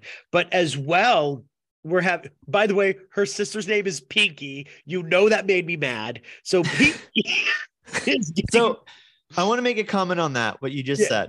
this is an interesting time in soccer because it does talk about that issue of U.S. soccer and like women's soccer overall, which I do find interesting because it wasn't like, except for Team USA and like Canada and like major countries, most countries weren't paying for a women's soccer team. Yeah, the United States was the first to pay professionally for soccer. Yeah. So I appreciate the message they're sending there saying like, well, if we want to play professional soccer, we have to go to America. Yeah. The rest of the world wasn't accepted. Just so funny that like even again, they pushed it real hard. It's so funny to me that like even modern movies set in Britain, people are like, oh, I could have a better life in America. Yeah. You know what I mean? Like this is so funny to me. So the Rock, game, Flag, and Eagle Boys. Yeah. The game and the wedding are on the same day. I actually really liked how, you know, her father specifically asked for the wedding date to be on the game day. I thought that was a really clever way of setting them against each other. Yeah. Wait, so how'd you phrase that again? So he sets the wedding date on the same day that the final game would be on purpose. Okay, so she could not go to the finals no matter what. He doesn't do that with that kind of intent, though. Oh, he 100% does. He fights for. He's on. Oh, I don't think so. No. Timmons on. No, he's on the phone, guys. Listen. He's on the phone, and he asks for the 25th of May or whatever the date of the finals is. Right. He found out. He heard what day that the finals are on.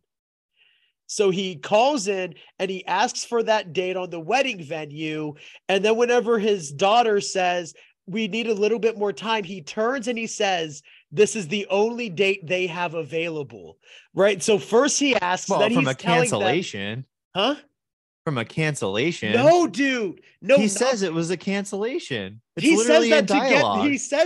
He says that it's the only date they have available. So that way Jess cannot go to the soccer finals. I'll push back with you on that one because at no point in this movie did I find him untrustworthy. Are you kidding me? That's the whole thing. They have like a stare off about it. Even Jess says, Father, you can't do that. That's the day of the big game. She tells him that in that conversation. She tells him in that room. Yeah, I know. But he does that on purpose. He sets up the date. Yeah, but while he's on the phone, he says the next available one isn't until 5 months. And Patrick's right. Throughout this entire movie, hold on. Throughout this entire movie, he doesn't do anything that's really underhanded. He's certainly not deceitful. He goes to the game without her knowing. Yeah. Yeah, you're right. Because he cares. Right. He does go to the game without her knowing. And then it's at that game where he sees her being berated, where he sees her hugging this person that she's not supposed to hug in short shorts, that he's like, oh, soccer really is the devil. Now I have the ability to stop her from going to the big game, people. Remember when I texted the group and said, this is going to be one of the times when opinions can be wrong is going to be a problem. Yeah, that. That's what's happening here. You guys are completely wrong about this. I don't know. Moon, I'm curious. Did we watch the same movie? This time we did, and you guys just didn't. I don't think there's two Bend It Like Beckhams. How could you not see that? No, I think you're wrong. I'm not. He sets up. He calls in, and there's one date that he asks for. Yeah, okay? He also asks if there's any other dates. He's doing that as a cover, guys. No, you're giving him way too much credit. No, I'm not, dude. Yes, no, I'm not. He's way more. He has way more wherewithal than you guys are. You guys are underestimating this man. The number one thing throughout the movie, what does he not want Jess to do? Play soccer. Now she has the mom. No, he's on that train too. He is on that train too. No, disagree. Because at the very beginning, right at the start of the movie, and I'm looking at this. We're not talking about the start of the movie. Oh no, I get this. By this point in the movie, no. By this point in the movie, you are the one with the off opinion. Let Timmons talk. Yeah, no. Okay. At this point in the movie, he has been betrayed by his daughters, both of them. They've lied so many times about going to this soccer game. He needs an excuse to prevent his daughter from going to the game at any cost, and he knows that she will not skip out on her sister's wedding. So the only way to prevent that is by getting the wedding date on the same day as the game. Listen, we'll never agree on this. That's what he does. It's fine. Okay. But I'm starting from because we have to talk about the dad's character, because this is where the disagreement, like the core of our disagreement, is at right now.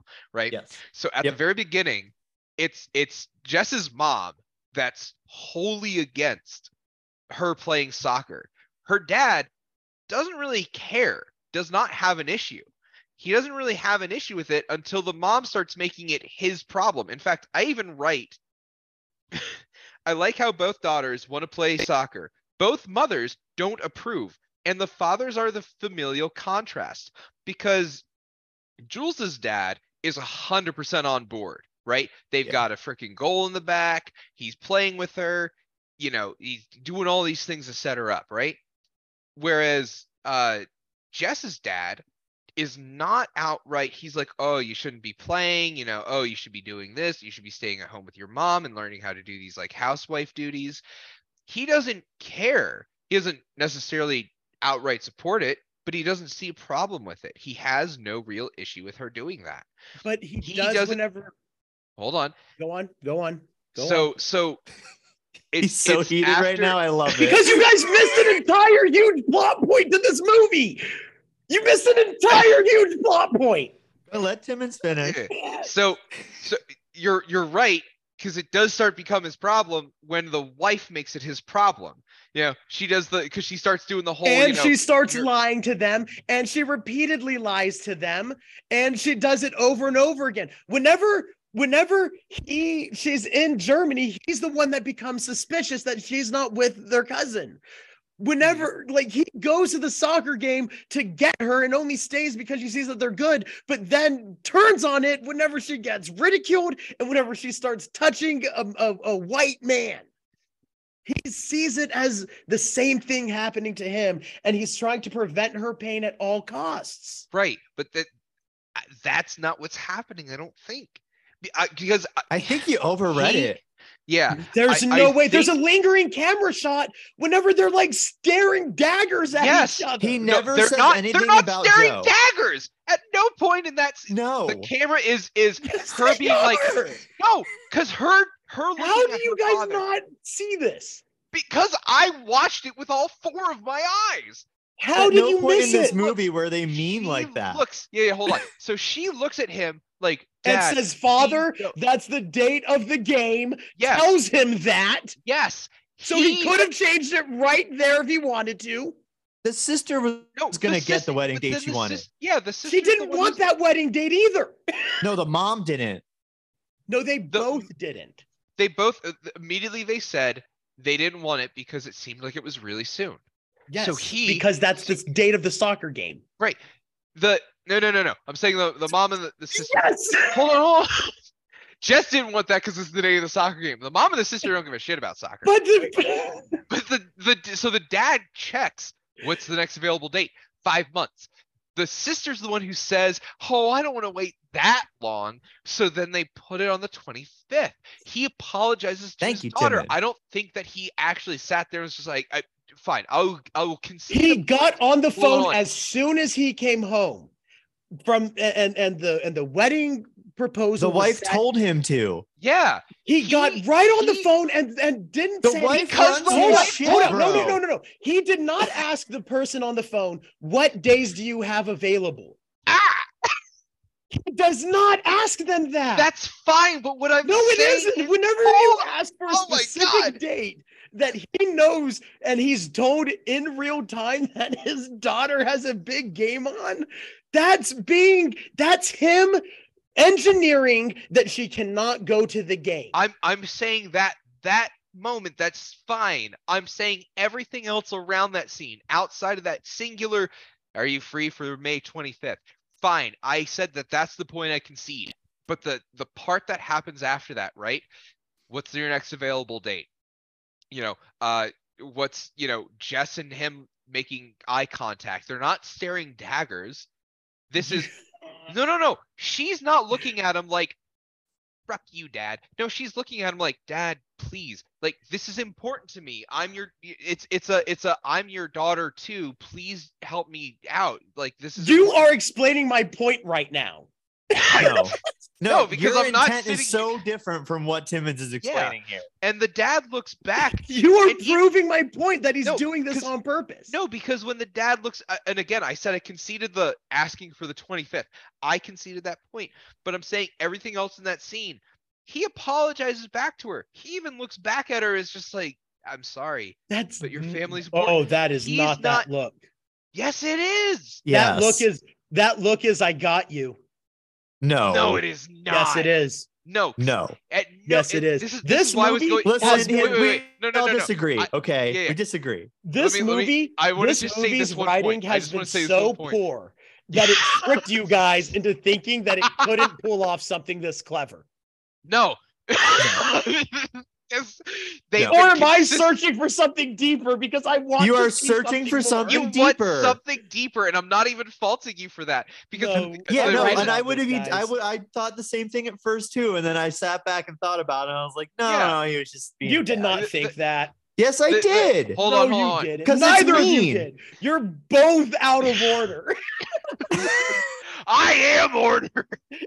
The point that I just wanted to make is that the dad's character has not really been there to hamper Jess. He's not concerned at all, and he's watching over her. But anytime he does something that goes against Jess's like wants for playing soccer, it's usually at behest of the mom. The mom's the one who's pushing it. You know, he sees their picture in the paper, and that's what leads him to go to the game. And but he doesn't tell the mom about it. No, he could have, because she was right there. And that picture's big, front page. The mom could have seen that. He hides it. He pulls it back away from her, you know. And then he goes without telling the mom. If he actually wanted to hamper Jess, if he actually wanted to stop her.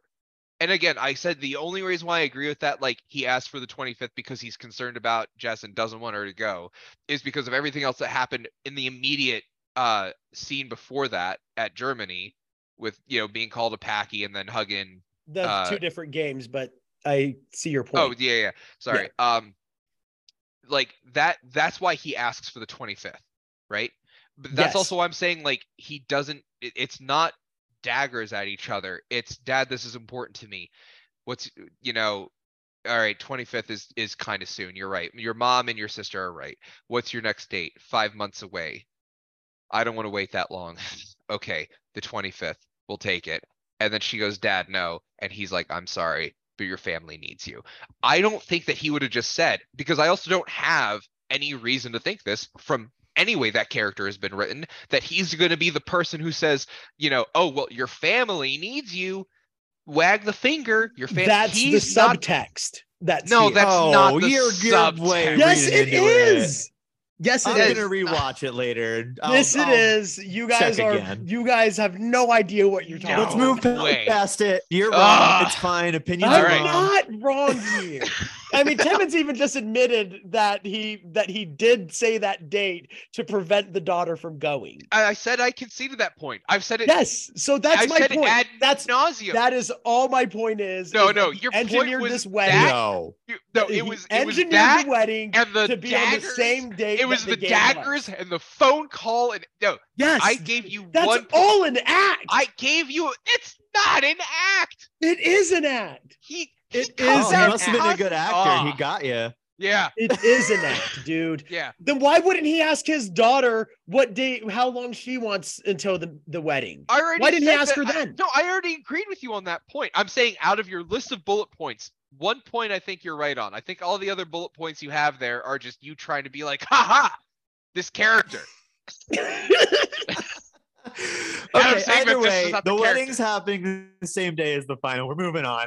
I get it. Because it was engineered that way on purpose because of the dad. It was engineered that way. If that's what you want to go with. Yep. Because of the dad. Nope. You're right. I know I'm right. I'm going to write this podcast a strongly worded letter later. Can we get what we need to do is we need to get Gurinder Chadha's like Instagram or Twitter and ask her.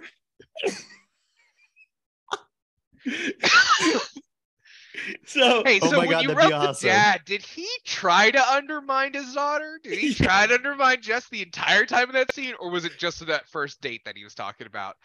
Asking for a friend. Literally. So something that I thought was really interesting is Chadha actually brought in her family and other traditional Sikh members of Britain to act in this wedding, and they were like super about it. They like treated it as like an actual wedding. That's why it seems like it's popping the fuck off. Oh, this awesome. Just seems like a great time. Yeah. Right. And while there, Tony goes up. Tony will not give up, right? And tells her that, hey, we can go right now, yada, yada, yada, if you want. The dad comes in and he tells her that she looks like she's at a funeral and that if this is the only way that she could smile for her sister, then he'll let her go. And so they go. And now we're at the game, the Harriers.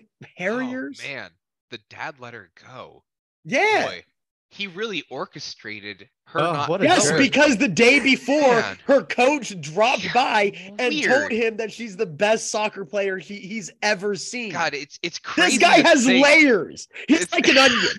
It's weird to think. Okay. This guy. I look at Jess, going to this game so hard. I look just at Jess's dad that easily. I look at Jess's dad and I look at Shrek. And I see onions. Yeah. Man, he wanted her to not go to the game so bad. I'm not saying his character's consistent. I'm saying that he orchestrated the wedding. Putting it on our tweet. I can't believe you guys didn't get that. I can't believe it's not butter. You guys didn't get it. I'm done. I'm done with this topic. We're moving on. Okay. She's allowed to go to the game now. Yeah, she is. Yeah, she is. After being purposely orchestrated to not go to the game, though. Yes, because the dad, inconsistent and fallible father. The dad purposely let her go because he supports her. He's a fallible man. We are all human. We all have the capability to be hypocrites. Okay. Yeah, no, that's fine. And he hypocritically let her go. And they go. They whoop ass. They meet the scout that offers both of them a spot for academic soccer at Santa Clara University in California. Here we go again. They hug and they kiss. And this is Jess's mom's or Jules's mom's big freak out about her daughter being a lesbian. That's her biggest fear in life for some reason. Yeah. This is like the most embarrassing scene of the movie whenever they roll up and Jules's mom runs out of the car and like attacks Jess pretty much. My favorite line out of this whole movie. That's the most Karen thing I think I've ever seen. My favorite line out of this whole movie comes from this scene when it pans down to Jess's feet because the camera guy just knew that that's what the audience wanted. And then Jules's mom goes, "Get your lesbian feet out of my shoes." Oh, see, mine was the grandmother or something when she says, she's like, is she Lebanese? I don't think she's Lebanese. I thought she was Pisces. Yeah. Yeah, that's the best.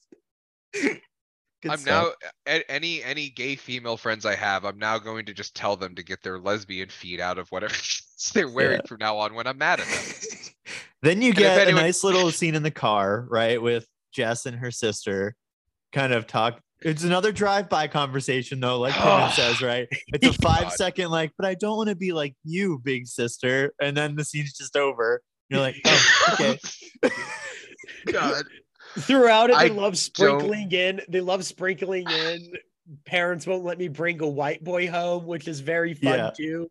Yeah. That's the only one that like has a little bit of a payoff, right?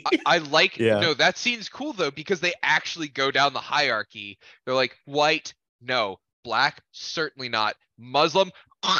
Because that's real. Like, yeah, for sure. If Muslims and Hindus do not get along at all, so she brings home a Muslim boy, that color don't matter. They're like, no siree, no genocide in my family. That's how they look at it. That's pretty wild. I'm glad that they put that in there, though. I like seeing that they had the hierarchy. Yeah, absolutely. At the after party, Tony says that he and Jess want to get married, but the stipulation is that she can go to school wherever she wants. She should just take this. Like, this was a win. But then she doesn't fully grow as a character. That's true. No, she goes up there and she gives the most, I guess, like, it's a heartfelt speech, but it's also just like everything else in this movie, really poorly written. Right. Do you want to know what my problem is with her little speech? Yeah. It's about not lying. And that's directed towards Tony, a character that I still don't really care about because he's not really there. So his reveal to Jess about being gay comes full circle out of nowhere when she's like, and I'm okay with not lying anymore. Yeah. He should have like popped his head right over her shoulder and said, and I'm gay. Yeah. No, end the movie there. And I'm gay. Ba-da-da-da-da-da. So Jess's father will have none of it because he's a changing, rotating character, a three-dimensional being on a two-dimensional screen that has real wants and needs, and finally understands that football might not. Football is life. He realizes, Patrick, football is life. Go Danny. Football is sometimes death. Yes. But football is mostly life. And so he lets Jess go. So Jess and Jules are leaving for America, where I was like, what the fuck? Like, David Beckham walks past them like an timeout. No, you're skipping over the funniest part of the whole scene. Whatever. I'm going to say this. Like, I didn't find this movie like particularly funny at all. Well, no, I'm not saying it's not funny because they meant it to be. But whoever was like, oh yeah, Jonathan Rhys Meyers' run is good. Oh my God, yes, fired. Dude. Oh my God. So Jonathan Rhys Meyers runs up to Jess with the like floppiest, noodliest T-Rex arms you could possibly get. Dude, it was Nicolas Cage, like end of National Treasure 1 level. Dude, it was think of how like Forrest Gump runs, and then imagine his arms are like long, like pool noodles. Yeah, like that's how he ran. Yeah. It's so bizarre. Give him a break. His knee was bad. So bizarre. Oh my God, yeah, the bad knee. Nothing else. So good. You're right. That was a fucking hilarious thing to see in this movie, right? Yeah. David Beckham. So good. Go ahead. David Beckham walks above them on an archway, and I'm like, this whole movie's named after this guy that appears for 20 seconds in it. Like, that's how big he was. Yeah. They could only afford him for 20 seconds. Honestly, I need to know more than anyone else. How much of this movie's $5.6 million went to him?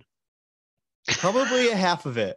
Yeah. You want to know why the writing was bad? Most of the money went to David Beckham. That's why. Yeah. They didn't have enough money for writers. Oh, look at this. I also see that David Beckham was one of the writers here.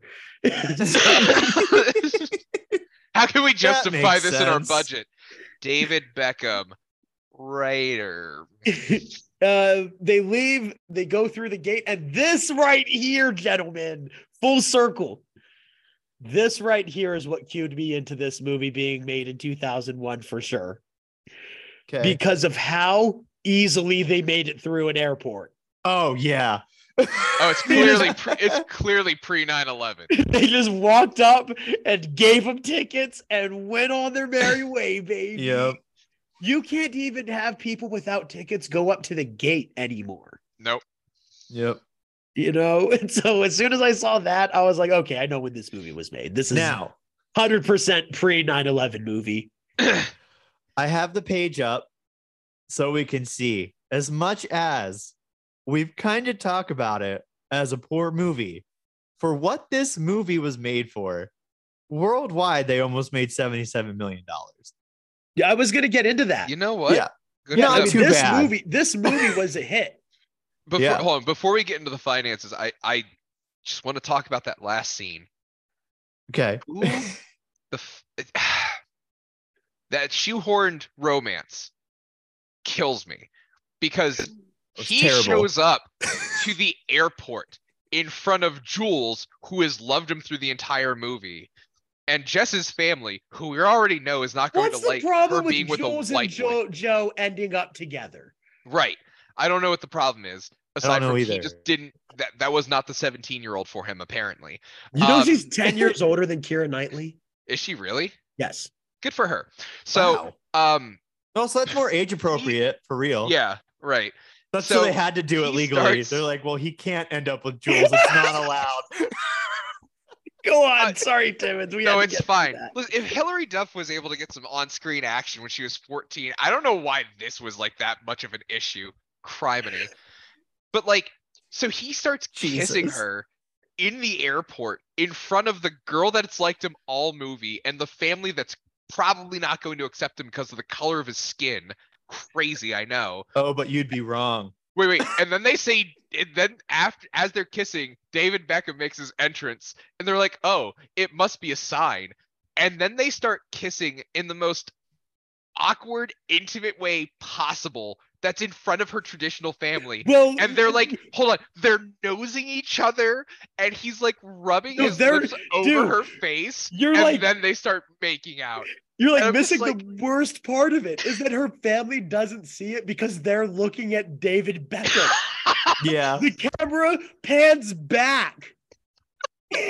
And nobody's looking at Jess and Joe because their family that hates soccer is completely distracted by a man they probably don't even know. Oh my God. You make a good point there. That's a really good point. The most they know her is the freaking posters and pictures in their daughter's room. Because of that, she could sneakily kiss this hoochie man behind them. I'm like, what a bogus thing. Yeah, no, that killed me. Anyways. Bogus thing. Tell me about how much this terrible movie made. I want to hear how successful it was because I'm so happy for it. Hugely really successful. Yeah. Yes, I know, as I've heard. Tell me more. Well, I guess I'll actually start with Kicking and Screaming. Kicking and Screaming was made for $45 million. How the fuck that movie had a $45 million budget? $45 million? No is way beyond me. Stop. I'm telling you. The one we just did, the last Evil Dead was only 19. At the highest. At the highest, and that was incredible value. And the box office of Kicking and Screaming was 56 million. That is not a success. It would need to make about 70 million to be a success. Unlike this movie, $5.6 million raked in, $76.6 million. This made about seven times what its overall budget was. With marketing, like this was a huge success. Yeah. I think to this day, it might still be the highest grossing soccer movie that's ever been released. Like by percentage? No, I mean money. Oh, okay.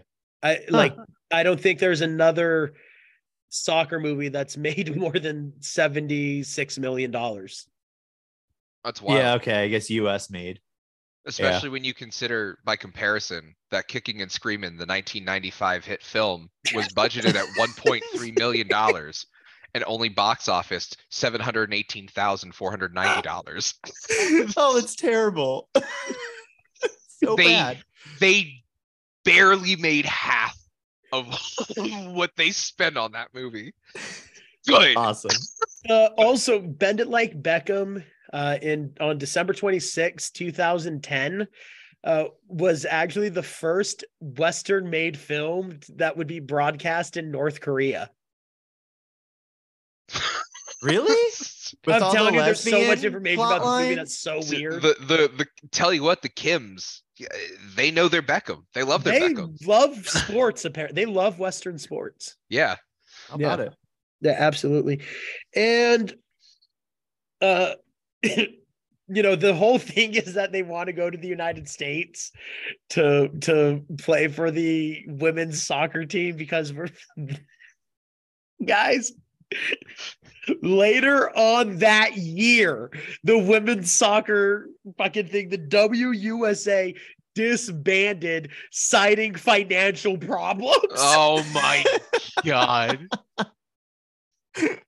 We're not laughing like that. It's fine. It disbanded September 18th. Women suck. They can't do it. When your WWE champion was Brock Lesnar, but it has returned. As good. Of I'm glad. November 21st, 2012, it returned when CM Punk was your WWE champion. And as of next year, we'll have 14 teams. Good. Yeah, so they're only about 20 years off. Well, it's one of those things, right? It's the argument that the Team USA always had. We don't get paid as much, but then the ad money's not there to be paying them that much. So yeah, you can't put your business negative to make three people happy with a big contract. Right. For sure. It just doesn't make sense. So I get why it would have that trouble. I really do. Because they were trying to get it off the ground essentially, and they just couldn't. So, and yeah, of course, it should be noted that in 2015, a musical, Bend It Like Beckham, the musical, came out. Awesome. Which won the 2015 Critics Circle Theater Award for Best Musical. Sure. Whatever. I just knew you would want to hear that. Yeah. There. Yeah, it's not a Tony. It's fine. No, it isn't. No, it isn't. Guys, this movie was such a headache, and honestly, maybe one of my favorite film discussions ever.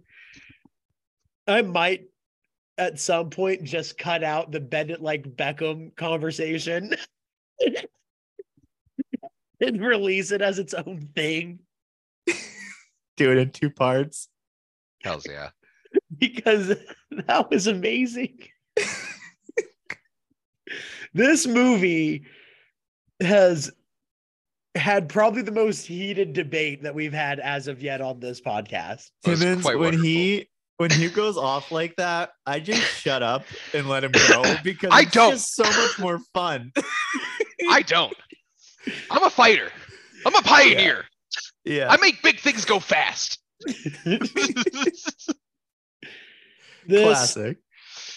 This movie does not hit nearly the notes that it needs to hit, or that it's even trying to hit. The front half of it is not that interesting. That only becomes the characters win me over. I've said it before. The characters here win me over.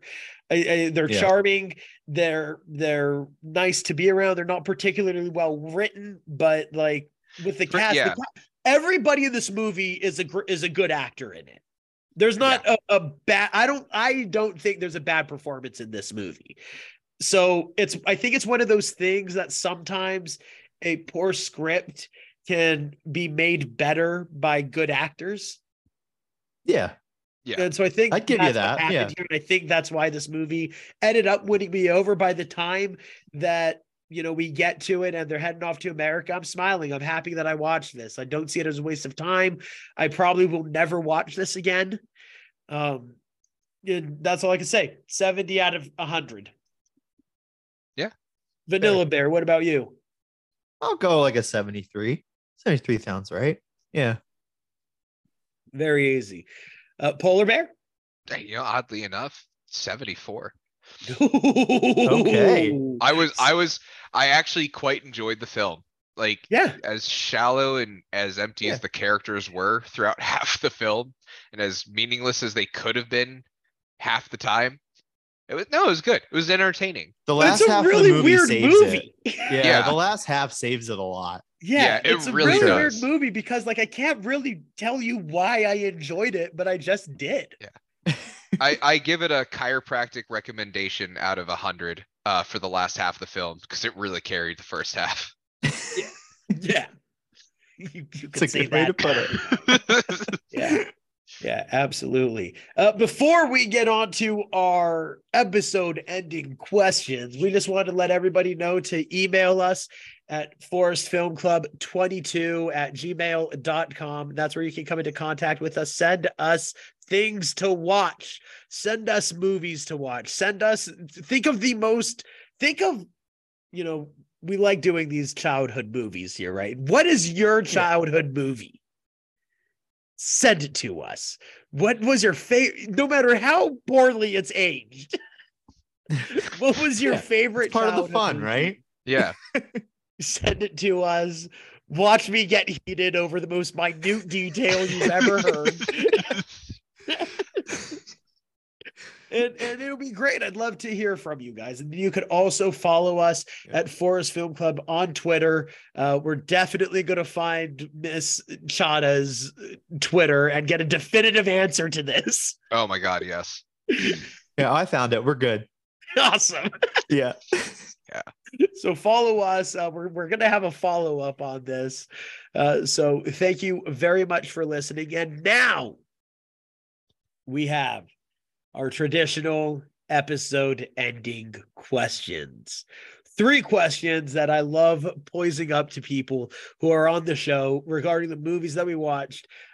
But since we neglected to say what year one of them we were going to watch, we're only going to do it for one of the movies. No. Yeah.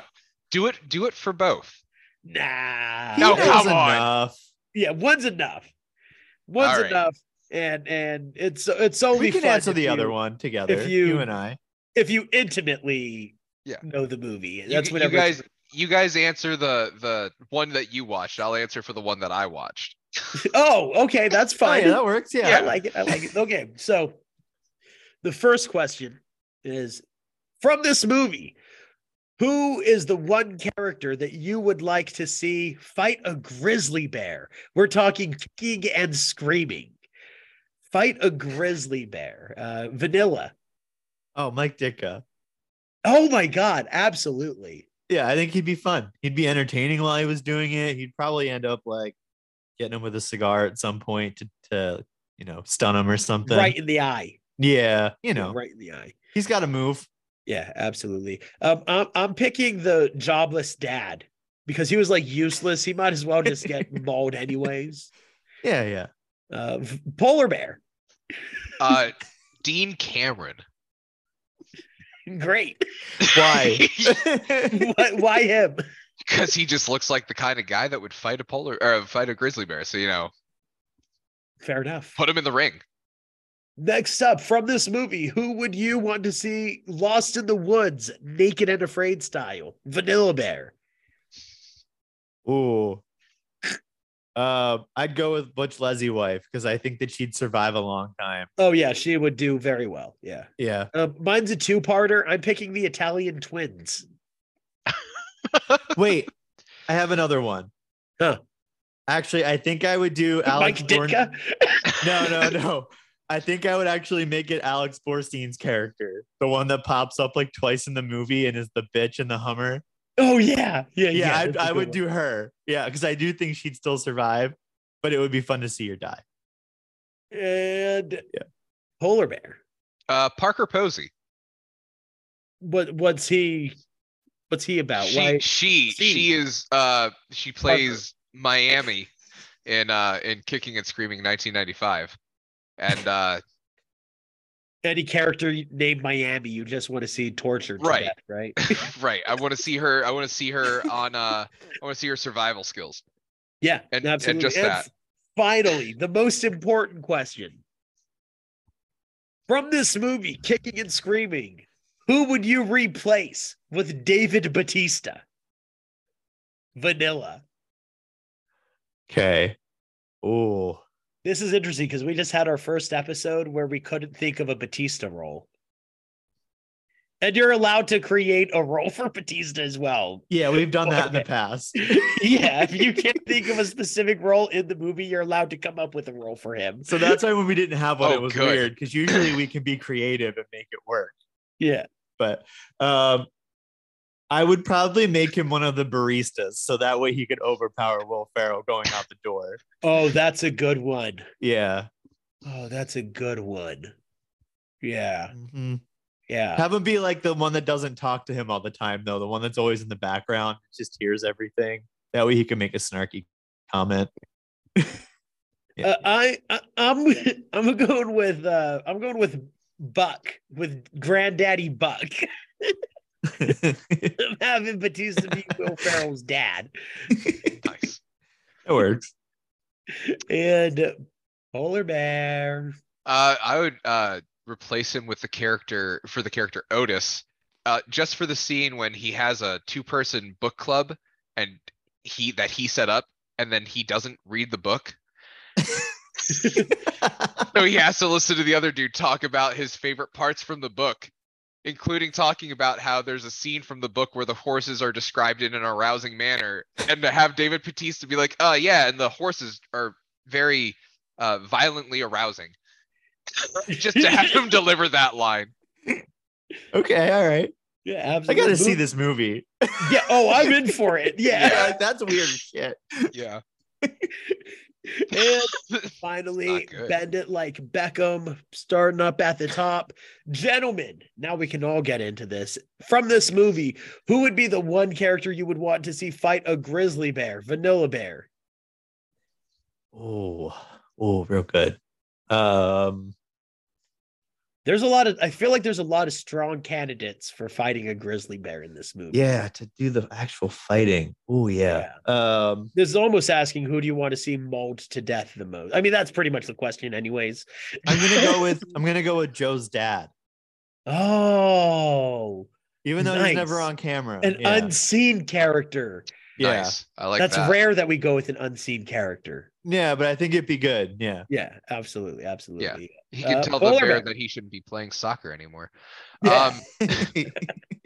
I would put Pinky in the ring against the grizzly bear. You know, she deserves it. Yeah, yeah, she's annoying. Yeah. Besides, she'd probably say something about how the bear was cheating, anyways, by being a bear. Yeah.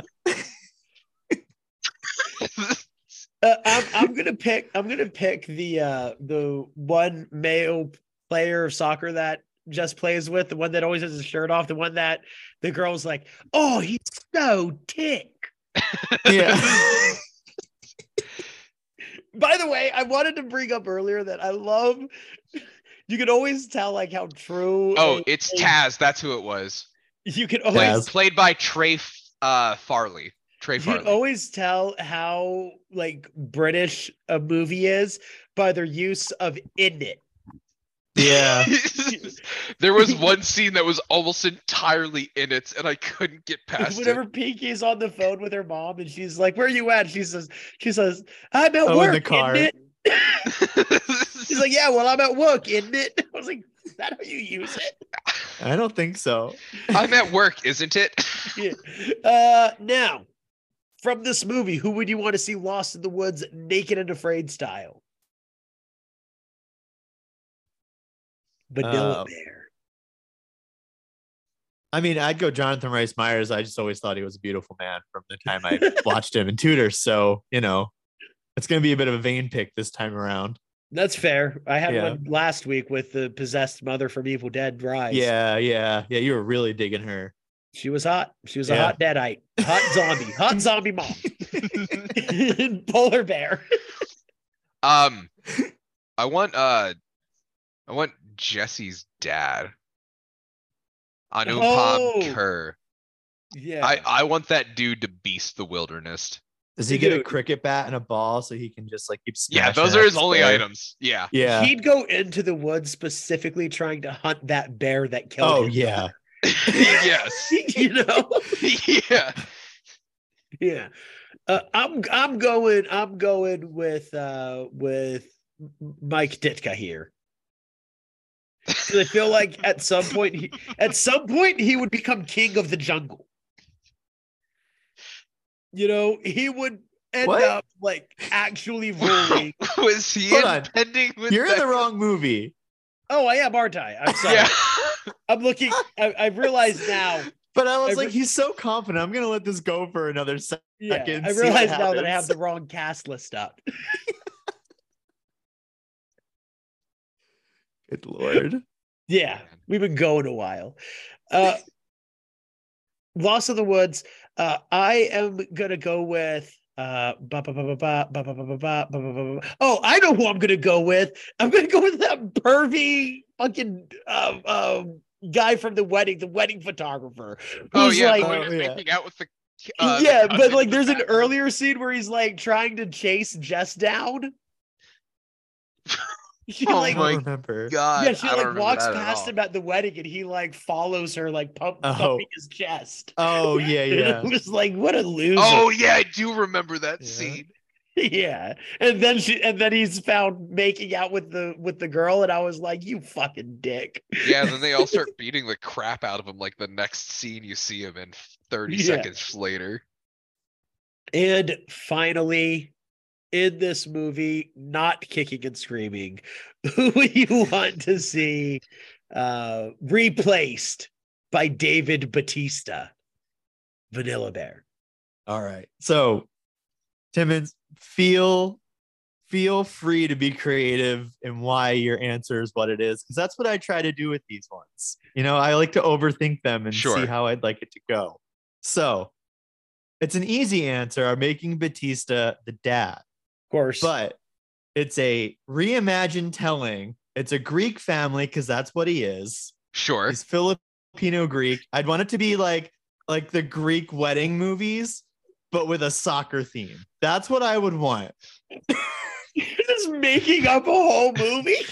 No, I'm just changing the culture that it's working around. It's like that's it. A whole different movie. No, it's not. Yeah, no, see, Vanilla Bear, they've made that movie. It's called My Big Fat Greek Wedding. No, it wasn't around soccer, though. But it's My Big Fat Greek. It to be like My Big Fat Greek goalie. Goal thing?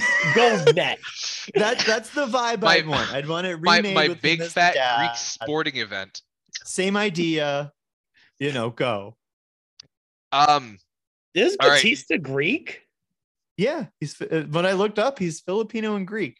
Huh. Well, is he Greek and Filipino, or Filipino and Greek? Yes, is he a Filipinian Greek? He is, or is he a Grecian Filipino? Like 50% each, baby. Okay, well, which 50 I talked to him. First? I asked him on his Twitter. Yeah. Nice. His mother, I'm looking at it right now. Mother of Greek descent. And his father is the son of Filipino immigrants. I would have never guessed. That's regardless, I'd still replace him as the dad in this version. Yeah. It doesn't matter. I just thought he was Hispanic. All right. Well, you want me to get imaginative? Are we all just going to come up with new movies? Yes. Just put them all as Don't worry. My imagination for this one isn't a new movie. I already had a reason for this. Now I just get to add to it. I would replace Tony with Batista. Oh, yeah. And when he's talking to little shy gay kid, but when he's talking, but instead of a shy gay kid, he's like pretty like straightforward about it. So when he's like, I like Batista too, and she's like, yeah, I also like Batista, he goes no, and reaches off screen and pulls Beckham in, and he goes, I really like Beckham. And David Beckham's shirtless already. And they just start making out. Batista and Beckham just start making out. And that's when Jess gets her moment of just being like, I should stand up for myself. This is my spring awakening. All right. So I got somebody for my Batista, okay? Okay.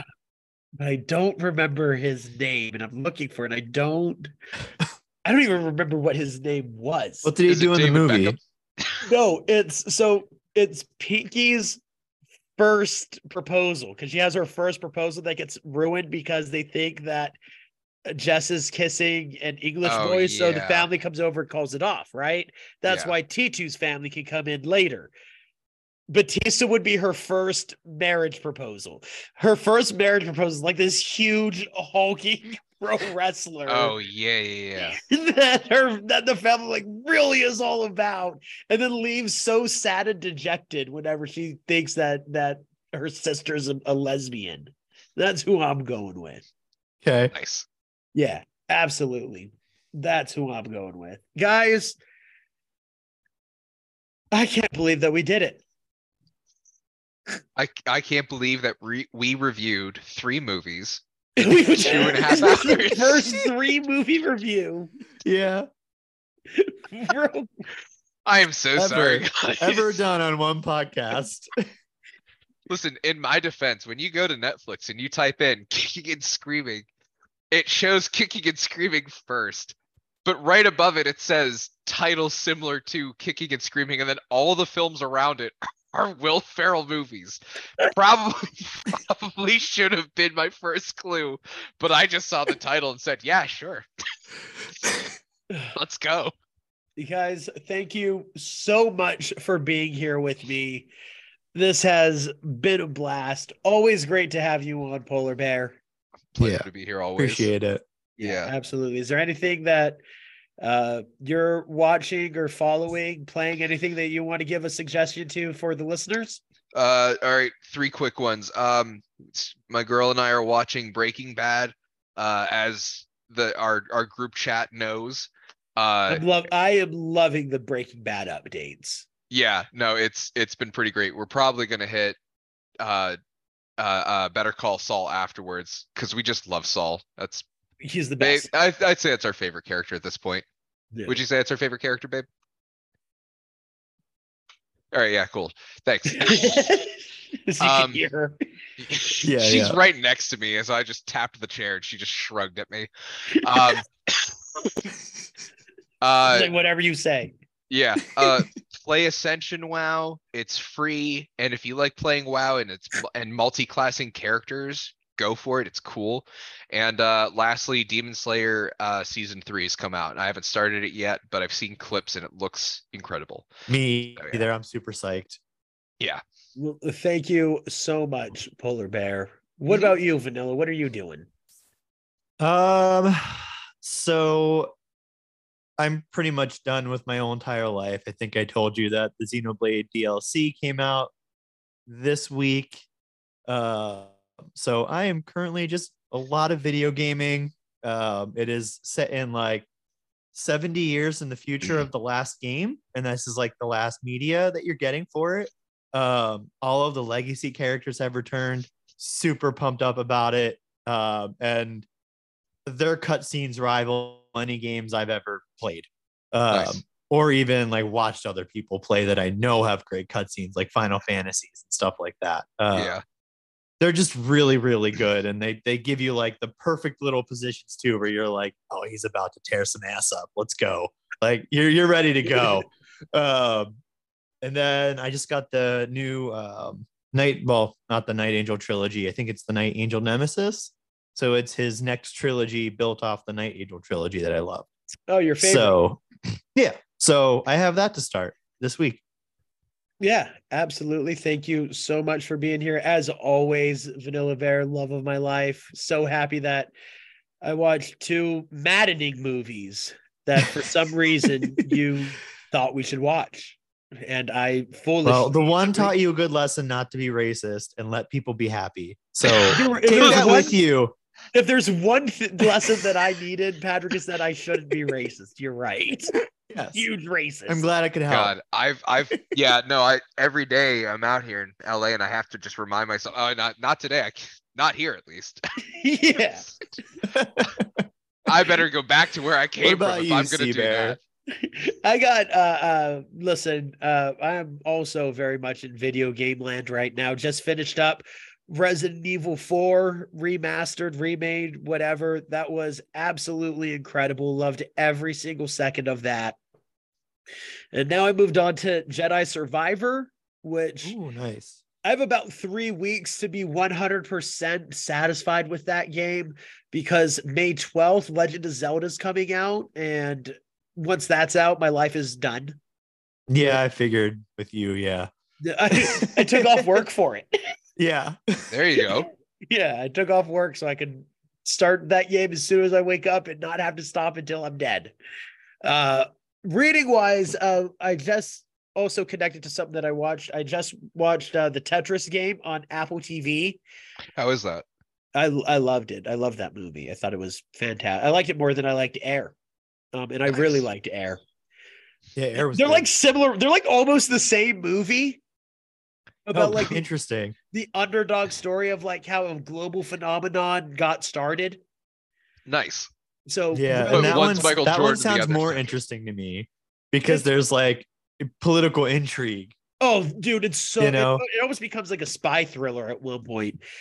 So big recommend there. And so because of that, I also recently read a graphic novel called Tetris: The Game We Play, which is like about not only Tetris's development, but also how Tetris has like informed our culture in general and like the things that are about because of Tetris. Nice. Like pretty much we wouldn't have a video game industry without Tetris. So it's some really fascinating stuff going on in T-Land. Dude, it's insane how much some spinning blocks affected the world. Changed the world, dude. Changed the world. It really did. Gentlemen, bears, cub and cubhettes, I couldn't thank you enough for being here. This is going to be a long one, and I'm down for it. Like I said, I might cut out the Bend It Like Beckham and put it out on its own separate thing because I really loved that conversation so much. Yeah, that's fine, yeah. Yeah, it's an all-timer for us, for real. God, yeah. But thank you so much. Over there has been your Vanilla Bear, Patrick. Thanks for coming on here, Polar Bear. Appreciate it. Yeah, looking forward to the next time. Yeah, texting's just not the same. No, it's not. Over there has been, as you heard, your Polar Bear, Timmons. I appreciate it very much. Yes, sir. Yes, sir. Yes, sir. And if you don't know, you should know. This has been your Chocolate Bear Mundo. This has been the Forest Film Club. Email us at ForestFilmClub22@gmail.com. Follow at Forest Film Club on Twitter. And do you got one this time, Vanilla? I mean, yeah. I'm just going to go with #BendItLikeBatista. Synergy.